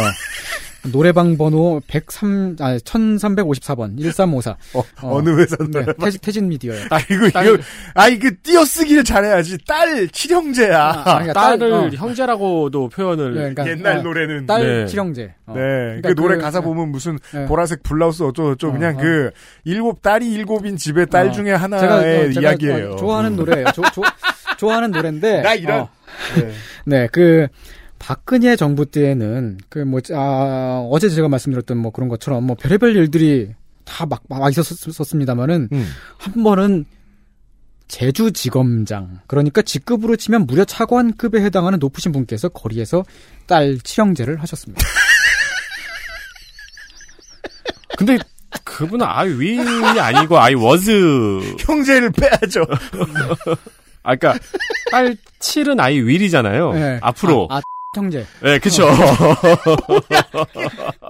아니 그런 분도 계셨는데 사실 그게 그게 그런 거 보면은 그아 정말 그 검사 내가 그 내가 그 마음속에 있는 어떤 그런 봐봐, 어떤 판타즘이 있잖아요. 아 검사라고 하는 분들은 되게 그 정의롭고 네. 우리 사회를 막 지- 지켜주는 수호하는 그런 분들이 있을 줄 알았는데 그아저 저런 모습을 자꾸 막 보여주고 그러니까 수호는커녕 길에서 수음을 하고 있다. 아이고야 정말 코를 막 뭐 뭔가 이미지가 막 그렇게 되고 그런 그런 그런 어쨌든 근데 네. 그분도 어 결국 이제 그 사법 처벌은 받지 않고요. 그렇죠. 어, 유야 유야 무야 네. 사표를 내고 그냥 은퇴를 하셨습니다. 은퇴하고 변호사 개업하셨죠? 그래요? 네, 변호사 아. 개업하고 첫 변론에서 아마 첫 변호, 첫 변론, 처, 처음인지는 모르겠는데, 성범죄자, 성범죄자라고 할 수는 없죠. 결과를 모르니까. 성범죄 사건에 대한 변론을 했어요. 그러면서 이제, 저도 과거에 부끄러운 일을 해서 뭐 예. 처벌을 받은 적이 있습니다. 이런 식으로 변론을 했던 게 기사에 나왔었어요. 아, 그렇군요. 어. 이해가 아주 깊으신 분이시겠네요. 네. 어쨌든 이제 그 그런 경우에 이제 처벌이 안 된다. 뭐 네. 어떤 어떤 일이 벌어지더라도 뭐 어, 근데 저는 그 다 그런 검사들이 있는 것이 아니고 대부분의 검사들은 훌륭하신 분들이 많으시지만 네. 가끔 뭐 이렇게 삐딱하게 가시는 경우가 있을 때에도 처벌이 안 된다. 아 이거 그런 그런 이야기입니다. 무슨 일을 해도 벌 받지 않는 사람 생각보다 한국 사회에 많습니다. 그런데 무슨 일을 해도 벌 받지 않는 그 극소수들 가운데 어떤 사람은 다 아, 일반적인 다른 사람들의 죄도 묻는 특권을 가지고 있다. 네, 그것이 오래 지속되었다면 우리가 법적으로 할 수 있는 모든 억울한 사람들이 모든 일을 다 해봤는데 풀리지 않은 일들에 대한 해법, 아주 중요한 해법이 여기 있을 것이다. 검찰 개혁 어, 당장 해야 되고 먼저라고 소리 높여 외칠 만한 이유는 분명히 있다. 그렇게 생각합니다, 저는. 손희상 선생은 어떨지 모르겠지만. 그렇습니다. 네, 그렇군요. 오늘 딸- 되게 희한하게 왜요? 그 저기 막 빨간색 야구 모자를 쓰시고 턱수염을 저렇게 길러가지고 림프비지킷 같은 인상으로 아, 약간 그러네요. 어, 듣고 보니까. 앉아 계시네요. 네. 그렇습니다. 네. 네. 림프비즈킷도 옛날 사람들이죠? 요즘 모르죠? 프레드 더스트요. 네. 아, 왠지 네. 로, 롯데 좋아할 것 같고 네. 네. 온라인상에서 말이죠. 네. 그거는 결과일까요? 원인일까요? 롯데의 성적과 롯데 팬들의 성격은. 아, 저 롯데 자이언츠 그 홍보실의 그 저 교수님 할아버지 그 수염 기신 분, 네. 어, 그분만큼은 안 기렸습니다. 제가 세상에 글만 써서 먹고 사는 이 흰손들이 많이 있잖아요. 그들도 직군과 커뮤니티를 이루어요. 그래요. 제가 언젠가 길게 하고 싶은 말이었는데 오늘 그- 빨리 끝내야 되니까 짧게 하면서 마무리 지을게요. 네.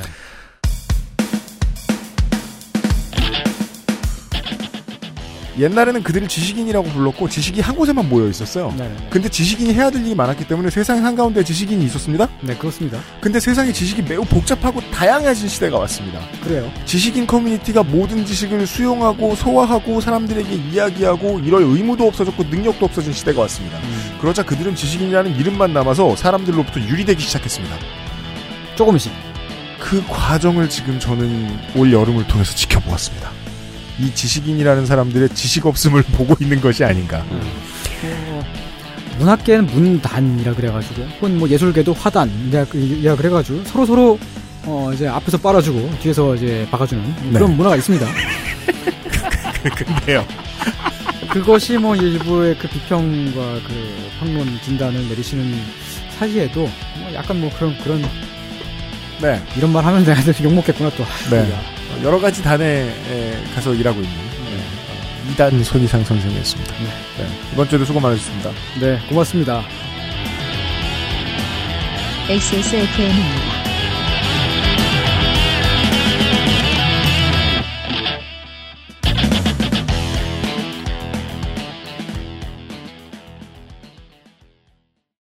콕 집어 콕. 좋은 원료를 쓴 김치를 만들 시간이 없을 땐 콕 집어 콕. 배추, 무, 고춧가루, 생강, 전부 국산. 다시마, 홍합, 표고버섯도 아낌없이 쓰죠. 그러니까 김치가 생각날 땐 콕 집어 콕. 건강기능식품 광고입니다. 이번만큼은 제대로 마음먹은 당신. 과식과 야식을 피할 수 있다면 건강한 비움 친구 디메이트가 도움을 드릴 수 있습니다. 식사 조절, 운동, 수분 섭취, 그리고 비움 친구 디메이트. 평산네이처.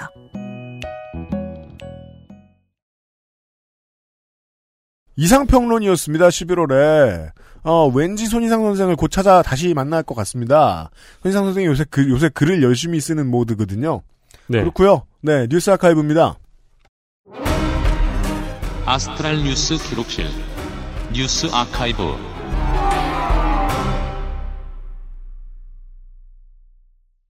네, 2018년 11월 9일 자유한국당의 전원책 조직 강화 특위 위원을 한 달 만에 해촉했습니다. 이게 작년에, 불과 작년의 일입니다. 잘 기억해 보시면은요, 작년에는 자유한국당이 태극기 오프라인 광화문 세력과 선을 그으려고 엄청 노력했습니다. 지금 같지 않았어요. 그때는 해시태그가 태극기 광화문이 아니고 개혁, 보수, 혁신이었죠. 만약에 그 개혁 보수 혁신 모드로 오세훈이 이제 당 오세훈 시장이 당 대표가 되고 그대로 계속해서 대한애국당과 당시의 대한애국당과 담을 쌓았다면 지금의 광화문 집회나 서초동 여의도 집회나 똑같이 정치인들이 참여 안 했을 거예요. 지금 공천 못 받은 이제 그 그분들이나 다시 그냥 가끔 사진이나 찍어주고 그러고 서 계셨겠지. 근데 지금은 다르죠. 작년엔 이랬어요. 옳지 못한 얘기를 하자면은 저는 그 당시에 그 오세훈 씨가 대표가 될까봐 되게 무서웠어요. 아 진짜요? 네. 음, 저는 되게 쾌재를 부르면서 좋아했어요. 오세훈 시장이 있겠구나. 음. 예. 모든 것이 똑같겠구나. 아. 변수가 없겠구나. 썰전 패널들은 썰전 하차 이후에 다이나믹한 삶을 살게 되는데 조용한 인생이 없어요. 아니 그리고 꼭 이 진보 쪽 패널보다 보수 쪽 패널의 삶이 다이나믹해요. 기구해져요. 네. 전원책 변호사는 강용석 변호사 다음으로 다이나믹한 행보였죠. 네. 네, 강용석 변호사가 가장 다이나믹하고요. TV조선의 아이콘까지 진화를 했어요.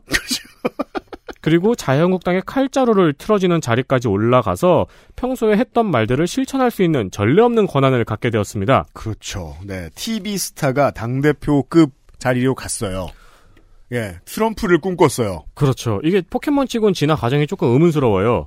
패널, 앵커, 조직 강화 특위 위원장. 그렇습니다. 네. 주인공들이 안 쓰죠. 가라 해봐야 뭐얘 말만 하고 있으니까.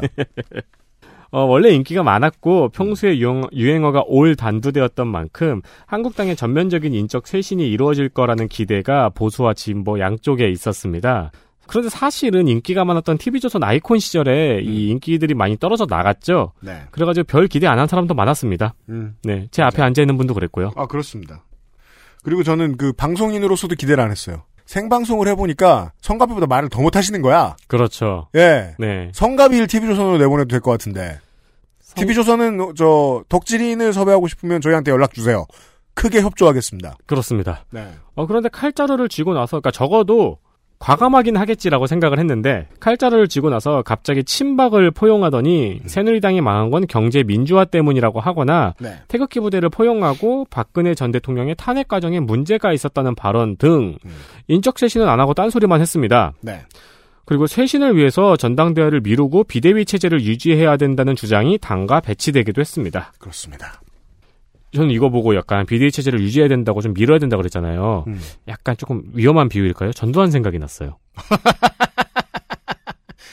그 그건 아니에요. 그렇겠죠? 네. 그이 사람 뒤에 군대는 없으니까요. 네, 근데 자신의 권한이 연장되는 거잖아요. 네, 네, 그렇죠. 자신을 위, 자신을 위촉한 김병준 비대위원장과도 설전이 있더니 11월 9일에 해촉되었습니다. 해촉된 이후 잠시 10명의 한국당 의원과 미래당 의원들과 함께 혁신과 대안이라는 신당 창당 가능성에 대해서 언급을 하기도 했었어요. 네. 언론들을 다니면서. 그런데 어찌된 일인지 조용히 없어졌고 아마 열의 아홉은 미래당 의원을 만나본 다음에 아, 날 끼워줄 생각이 없구나라는 결론을 내렸을 가능성이 있지 않나 합니다. 네, 그리고 2월 한국당 전당대회에서는 절대 안 된다는 황교안 전 총리가 대표가 되었습니다. 네. 그래서 그 전에 한국당의 비대위가 해놓은 모든 것들이 지워지게 됐죠. 그렇죠. 황교안이 들어오면서. 그런데 이후에 황교안 대표에 대한 지지자들의 불호와 태극기 부대를 우리 공화당으로부터 한국당으로 데리고 오려는 한국당의 노력을 보면은 어찌 한 건 없는 것 같지만 전원책 변호사가 말한 대로 되고 있는 것 같기도 합니다. 그럼요. 이 사람을 보면서 떠오르는 사람은 당시의 화두였던 김병준 그때 비대위원장입니다. 네. 이 사람이 대권에 욕심이 있는 것 같다라는 소문이 워낙 많이 났고 소문의 특징은 실제로 있는 일이 어느 정도 있고 그 외에는 주변 사람들이 바라는 것이 소문으로 퍼집니다. 그 주변 사람들은 보통 악성 루머를 퍼뜨리고 싶을 만큼 그 사람이 싫은 사람들이에요. 이 사람이 더 되면 우리가 자리가 없겠다라고 생각했던 사람들 아마도 친박일 가능성이 높고요. 네. 왜냐하면 김병준 비대위원장은 대놓고 반박, 멘탈까지 반박. 그렇죠. 이었습니다. 박정희를 긍정해서는 우리가 살아남을 수 없다라는 얘기를 계속해서 했던 사람이었습니다. 저는 그래서 그때 오히려 걱정이었던 것 같아요. 이 방향이 맞으니까 이게 성공하면 콘크리트 지지율이 돌아올 거라는 생각을 그때 했었던 것 같아요. 그 실패했던 장면이 작년 오늘이었군요. 그렇습니다. 마지막 실패의 도장을 찍은 장면이. 그랬더랬습니다. 네. 원래부터 이럴 당은 아니었습니다. 자유한국당. 그러게요. 진짜 1년 전 생각하면은 이렇게까지 올 거라고는 생각 못 했던 것 같아요. 뒤집어서는요, 이런 일들도 있어요. 그, 1년이 지났는데 아무것도 안 바뀌면 슬픈 일들도 있죠. 그렇습니다. 2018년 11월 9일 종로구에는 9길 고시원에서 불이 나서 7명이 죽고 11명이 다쳤습니다. 사법고시는 없어졌지만 고시원과 고시촌은 남아있죠? 지금 고시원에 고시생들이 살고 있다고 생각하는 사람은 아무도 없습니다. 화재의 원인은 한 방에서 개인적으로 사용했던 전기난로였습니다. 하지만 특히나 고시원에서 살아보신 분이라면 이 전기난로에 의한 화재는 시간 문제일 뿐 진짜 원인은 아니라고 생각하실 겁니다. 고시원에 생활하는 사람들은 거의 40대에서 70대 일용직 노동자였고 사망자 중 가장 나이가 많은 사람은 79세였습니다. 사망자 7명 중에서 빈소가 차려진 즉 장례가 진행된 사망자는 2명뿐이고 5명의 사망자는 가족이 원하지 않거나 가족이 찾아오지 않아서 바로 화장되었습니다. 화재 이후에는 해당 고시원에 스프링클러가 없었다는 점이 지적이 됐었어요. 일단 건물도 예전에 지어지기도 했고 고시원 운영도 2009년부터 시, 시작을 해가지고 설치 의무가 없었거든요. 네. 그리고 서울시에서 2012년부터 고시원에 간이 스프링클러 설치를 지원하고 있었습니다. 그렇습니다. 이 사업은 뭐냐면요. 설치 의무가 없는 고시원에 간이 스프링클러를 설치를 해주고 대신 고시원은 입주자의 임대료를 5년간 동결해야 되는 조건입니다. 불이 났던 이 고시원의 운영자도 2015년에 해당 사업을 신청을 했었어요. 네. 그리고 사업 대상자라도 선정이 됐었습니다. 근데 건물주가 동의하지 않아서 설치되지 않았습니다. 건물주가 설치에 동의하지 않은 이유는 알려지지 않았습니다. 10월 9일에 사고가 발생을 했는데요. 이 고시원의 임대차 계약이 11월 30일까지였습니다. 사고 보름 후에 건물주는 고시원 운영자에게 30일까지 화재로 인한 모든 손해를 배상하고 나가라는 통지서를 보냈습니다. 이 건물의 건물주는 하차가 한국배신 회장과 그의 동생입니다. 서울시는 화재 이후에 모든 고시원과 산후조리원 등 숙박형 이용업소에 스프링클러 설치를 의무화했고요. 네. 지원 사업도 확대했습니다. 또한 올해 7월부터는 고시원 거주자의 재산을 조사한 뒤에 5만 원의 월세를 지원하기로 했습니다. 네, 그러니까 거주자의 재산을 조사한 이유는 뭐냐면요.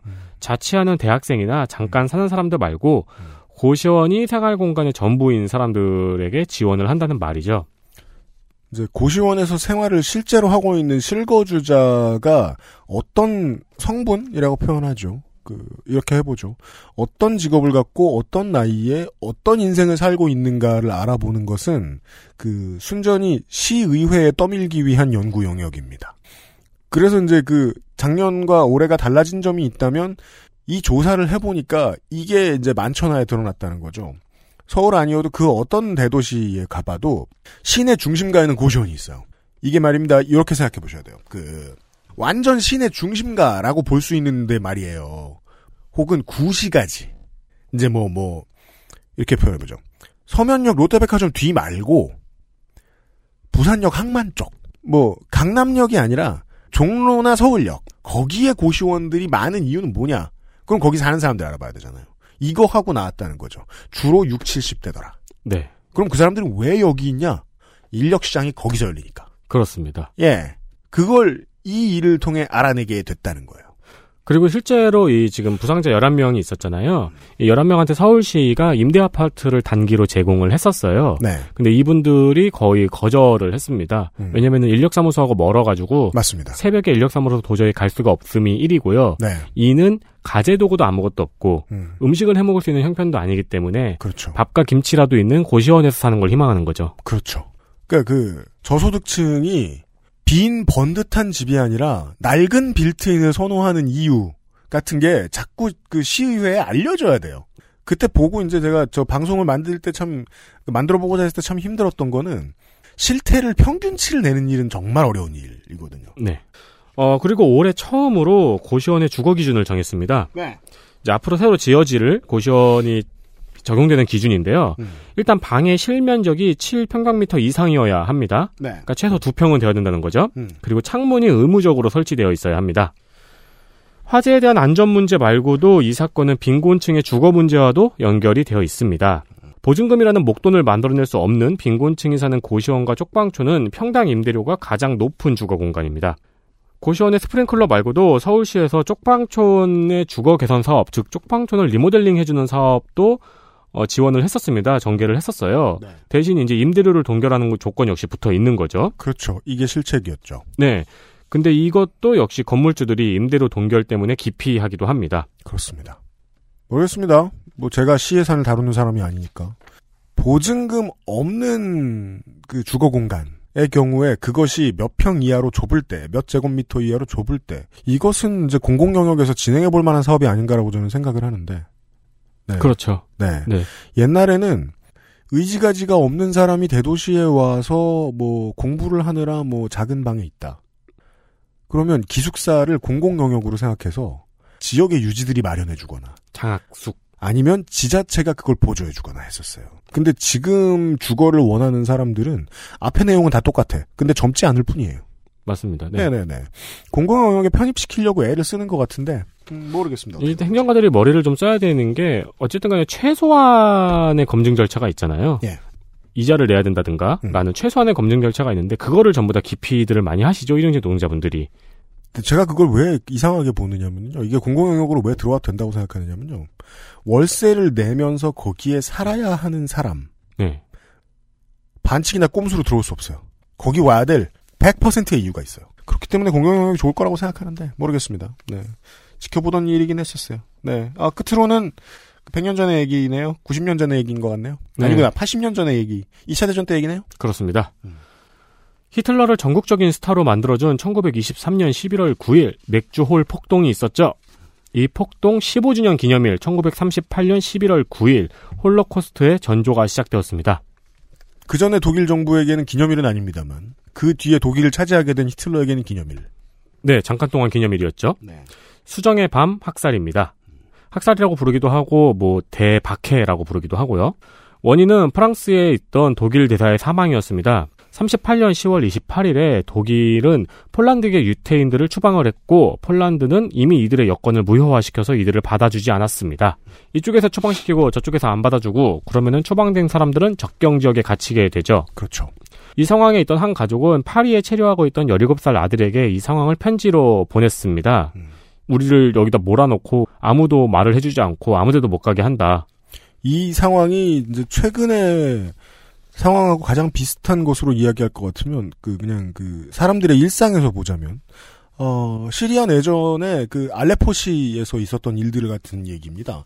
거기가 또 교육 도시로 유명하다 보니까 학자들도 많고 네. 연구 관련된 기업들도 많고 이러던 곳이었는데 폐허가 됐잖아요. 다 그 동네에서 내쫓기게 됐잖아요. 그러면 이제 그 난민 수용 시설에 살게 되잖아요. 그때 이제 먼데 있는 친척들에게 보낸 편지 같은 것들이 지구상에 많이 알려졌죠. 네. 물론 유럽과 북미 대륙엔 많이 안 알려졌습니다. 그 나라의 그 동네 언론들은 소개를 잘 안 해주니까. 그렇죠. 파리에 체류하고 있었던 폴란드계 유태인인 헤르셸 헤르셸 그린츠판은 이 편지를 읽고 분노했습니다. 가족들이 지금 이상한 상황에 처해 있잖아요. 11월 7일에는 파리의 독일 대사관을 찾아가서 아무나 총으로 쐈습니다. 그때의 피해자가 에른스트 폼 라트라는 3등 서기관이었습니다. 이 서기관은 11월 9일에 사망합니다. 그런데 또 아이러니하게 이 서기관은 평소에 나치의 부정적인 인식을 좀 가지고 있었던 걸로 알려졌대요. 네. 그래서 나치에서 주시하고 있던 인물이었다고 하더라고요. 랜덤한 테러는 보통 꼭 이런 사연을 남기더라고요. 왠지 모르겠는데. 음, 그러게요. 그게 이제 보통 폭력은 이렇게 회오리처럼 커지잖아요. 아, 한쪽에서 정치적인 이유로 지속적으로 폭력을 가하게 되어서 억압이나 착취를 당하고 있던 사람들 중에 누군가가 테러를 저지르면 그 테러를 이유로 전쟁까지 확대되는 경우 2차 대전입니다. 그렇습니다. 이 에른스트 폼 라트가 사망한 11월 9일에 나치 당원들은 15년 전에 맥주홀 폭동을 기념하기 위해서 모여 있었고 이 자리에서 괴벨스는 이 사건을 두고 국제 유태인 조직이 음모한 암살이라고 해- 설교를 했어요. 그러면서 이 사건으로 인한 반발 시위를 당에서 조직하진 않겠지만 자발적으로 발생하는 시위에 대해서 제재하지 않겠다고 연설했습니다. 하란 소리죠. 괴벨스는 멍청하지 않죠. 네. 나쁠지언정. 음. 개떡같이 말해도 찰떡같이 알아들었던 나치의 지역 지도부는 폭동을 명령했습니다. 그리고 이 지침은 경찰들과 소방관들에게도 전달이 됐습니다. 이후 나치의 돌격대와 청년 단원들은 독일 전역에서 동시에 유태인의 회당과 커뮤니티, 상가 등을 때려 부수고 불태웠습니다. 소방관들에게 아까 왜 전달이 됐을까요? 불이 타도 불을 끄지 말라고 전달이 된 거죠. 이날 유태인 상점들의 유리가 깨져서 길거리에 온통 쏟아졌기 때문에 이를 크리스탈 나트, 수정의 밤 혹은 깨진 유리의 밤이라고 부릅니다. 하룻밤 사이에 91명이 사망을 했고요. 경찰은 3만 명의 유태인 남성을 체포해서 수용소로 보냈습니다. 그리고 수용소에서 수백 명이 사망을 했고 유태인이 집단으로 수용소로 끌려간 첫 번째 사례였습니다. 3일 뒤인 11월 12일 나치는 이 사태에 대한 책임이 유태인에게 있다는 선언문을 발표합니다. 그리고 유태인 커뮤니티에 10억 독일 마르크의 벌금을 부과하고 손해에 대한 유태인의 보험금을 몰수합니다. 그리고 이때 재산의 90%를 헌납하고 이민을 시키는 이민 정책도 시작을 했거든요. 이 모든 것들이 유태인 커뮤니티의 힘을 급속도로 약화시키는 결과를 가져오게 되죠. 이거는 이후에 유태인 추방이라든가 유태인 을 절멸 수용소로 보내는 모든 과정을 전부 다 용이하게 만들어 주고요. 그렇습니다. 사실 히틀러는 집권 이전부터 유태인 추방에 대한 계획이 있었습니다. 아예 그 듣보잡 시절이었던 때도요. 네. 그리고 나치당은 사실 집권을 하자마자 수용소를 설치하기 시작을 했거든요. 그리고 시민권을 박탈하고 전문직을 금지하는 등의 박해를 하다가 이 수정의 밤을 기점으로 확실히 본격적인 박해가 시작되었습니다. 괴벨스는 나쁠지언정 멍청하지 않습니다. 그, 그 점이 흥미롭다는 거예요. 히틀러도 되게 그 유약한 성정이었다고 하잖아요. 어린 시절에. 유약하고 착해요. 그런 사람들이 공포에 패배해서 이제 공포에 스스로를 내주게 되면 이 사람이 이 사람들이 정치를 하면 학살자로 보통 둔갑을 많이들 하지요. 다른 건 몰라도 저 죄 없는 사람들은 좀 죽여야 쓰겠다라는 생각을 공고히 하게 되는데 최근에 이 크리스탈 나트가 그 뉴스에서 보인 게 제가 그 원래 저저 뭐냐 뉴스 아카이브는 상의를 안 합니다. 그냥 에디터가 써옵니다. 그 최근에 이거를 우연히 좀 보긴 봤거든요. 어 홍콩에서 태어난 학자나 언론인들이 서방에 보내고 뭐 쓰는 글들 중에 크리스탈 나트를 종종 언급합니다. 예. 네. 중국에서 국경을 뚫고 내려온 이전 국경은 아닙니다만 중국에서 경계를 뚫고 내려온 베이징에서 온 저 청년들 강목을 들고 온 베이징에서부터 무기를 들고 온 저 청년들이 자기들이 순수하게 그냥 나온 것이겠느냐? 그렇다 치자 안 말린 건 내보낸 거 아니냐? 홍콩에는 지금 수정의 밤이 반복되고 있다라는 이야기를 많이 합니다. 수정의 밤 사건에 대해서는요. 그 당시를 기록해 놓은 책들 같은 것도 번역된 게 있는 걸로 알고 있는데 제가 지금 기억이 나지 않는데 보면 재밌습니다. 어, 너무 참혹하고 그 실제로 있을 거라는 거 실제로 있을 거라고는 별로 상상하기 힘든 얘기잖아요. 그렇죠. 예. 그리고 이건 당시의 행정부의 용인하에서 이루어졌고 그 행정부는 그 학살로까지 이어지는 것을 지지했고요. 이제 유태인들이 많이 박해를 당한 밤이었는데 3만 명의 유태인 남성을 체포해서 수용소로 보내고 책임이 유태인한테 있다고 하면서 벌금을 부과하고 보험금을 몰수하고 오늘날 세계 최강의 미국의 의회를 어, 유태인 단체가 어떻게 주름 잡게 되었는가를 설명해주는 근거도 2차 대전에 있습니다. 우리는 돈도 있고 장사도 잘하고 그 커뮤니티도 끈끈하기 때문에 우리를 함부로 박해하지 못할 것이다라고 믿었는데 자기들이 그때 가지고 있던 돈 그렇게 열심히 살았고 커뮤니티를 잘 이뤄놓은 게 아무 소용도 없었다는 걸 깨닫게 된 거죠. 그렇죠. 예, 이 정도면 세계를 지배할 돈이 필요하겠는데? 라는 생각을 하게 된 겁니다. 홍콩에 대한 탄압도 반작용과 역작용들로 우리가 죽기 전에 한번 계속해서 드러나는 일이 생길 거라고 저는 생각합니다. 네. 홍콩을 생각하면 이게 그 이해가 쉬운 사건입니다. 뉴스 아카이브였습니다. 금주의 의사소통. 그제에 이어서 의사소통 얘기를 하나만 더 하고요. xsfm25 at gmail.com으로 그 땡땡기 씨가 사연 하나 보내주셨습니다. 계속 XSFM의 방송을 들어온 청취자입니다. 그리고 저는 28일에 집회가 있었던 서초동에 있었습니다. 지난달에 말씀하시나 봐요. 그냥 제 얘기를 하고 싶어서 이메일을 써요. 저는 변호사 시험을 준비 중입니다. 로스쿨을 나와 변호사가 되기 위해 공부 중입니다. 작년에 검사였던 선배 한 분이 세상을 떠났습니다. 건장한 30대 검사는 밤낮 없이 일했고 귀가 중 엘리베이터에서 심장이 멈춰버렸습니다. 우리 뭐 박판규 변호사하고도 얘기했습니다마는 판사, 검사, 과로사에 노출돼 있습니다. 아주 높은 확률로. 그렇습니다. 예. 그의 장례식에서 그의 검사 동료들은 들어오고 나가는 조문객의 짬에 따라 자리 배치를 새로 하느라 밤새 자리를 옮기느라 바쁘더랍니다.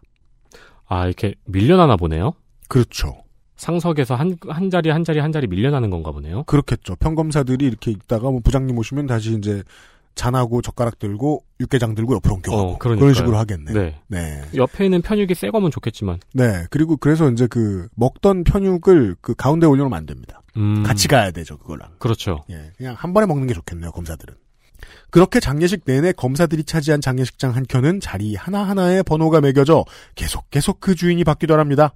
그 모습을 보던 제 친구 하나는 참을 수 없는 역겨움을 느껴 저를 만나 분노를 쏟아냈고 저는 제 이등병 시절이 떠올랐네요.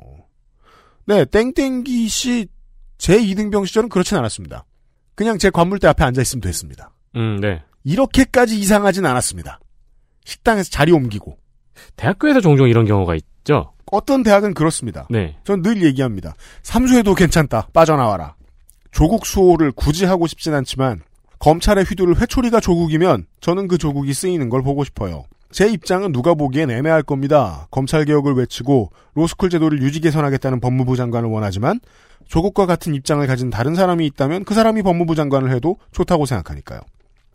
그래서 서초동에 100만이 모였다는 이야기를 들었을 때 후다닥 어떤 분위기인지 확인하러 나갔습니다. 그리고 저는 모인 사람들 대다수, 대다수가 조국 수호와 검찰이 더 나빠 그 사이 어딘가에 위치한 입장을 가지고 그 자리에 나왔을 거라 믿습니다. 그걸 확인했던 것 같습니다. 유피디님도 그랬을 것 같네요. 서초역 근처 어딘가에 멍하니 서 있었습니다. 조국 수호를 크게 외치는 동행한 친구 옆에서요. 아, 이 마지막 문장은 친구분과 본인도 입장이 약간 달랐다. 감사합니다. 저는 그거 좋은 것 같아요. 아니 왜 친구들은요. 네. 혹은 배우자는 어느 정도까지는 range에 좀 들어가는 사람들끼리 만나는 경우가 많잖아요. 네. 근데 안 맞으면 찍는 대통령 찍는 정당이 달라. 종교가 달라. 근데 안 맞아도요. 여러분 주변에 그런 사람 있을 거예요. 분명히. 금슬 좋은 부부도 있고 서로 친한 친구들도 있을 겁니다. 어떻게요? 존중하니까요. 그렇죠. 예. 네. 아니 존중하는 사람한테 이야기를 들어야 감화가 되든 말든 할 거 아닙니까. 그렇습니다. 네.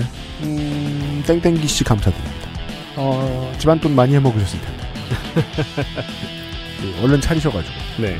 어, 열심히 갚으십시오. 변호사가 되신 다음에도 재밌는 사연이 많으시겠네요. 그렇습니다. 뭐 변호사 여러분 뭐 웃기는 거 있으면 보내. 아, 그 자기 수임한 거 함부로 또 나불대면 안 되죠. 아, 그렇죠. 그 그냥 본인이 삼키시고요. 네. 사연 보내지 마세요. 감사합니다. 다른. 얘기는 보내주셔도 돼요. 이번 주에 이상평론 시간이었습니다. 내일 이 시간에 어, 다른 코너를 가지고 찾아뵙도록 하겠습니다. 유승민 PD하고 윤세민 에디터였습니다. 들어주셔서 감사합니다. 내일 봬요. 안녕히 계십시오. XSFM입니다. I D W K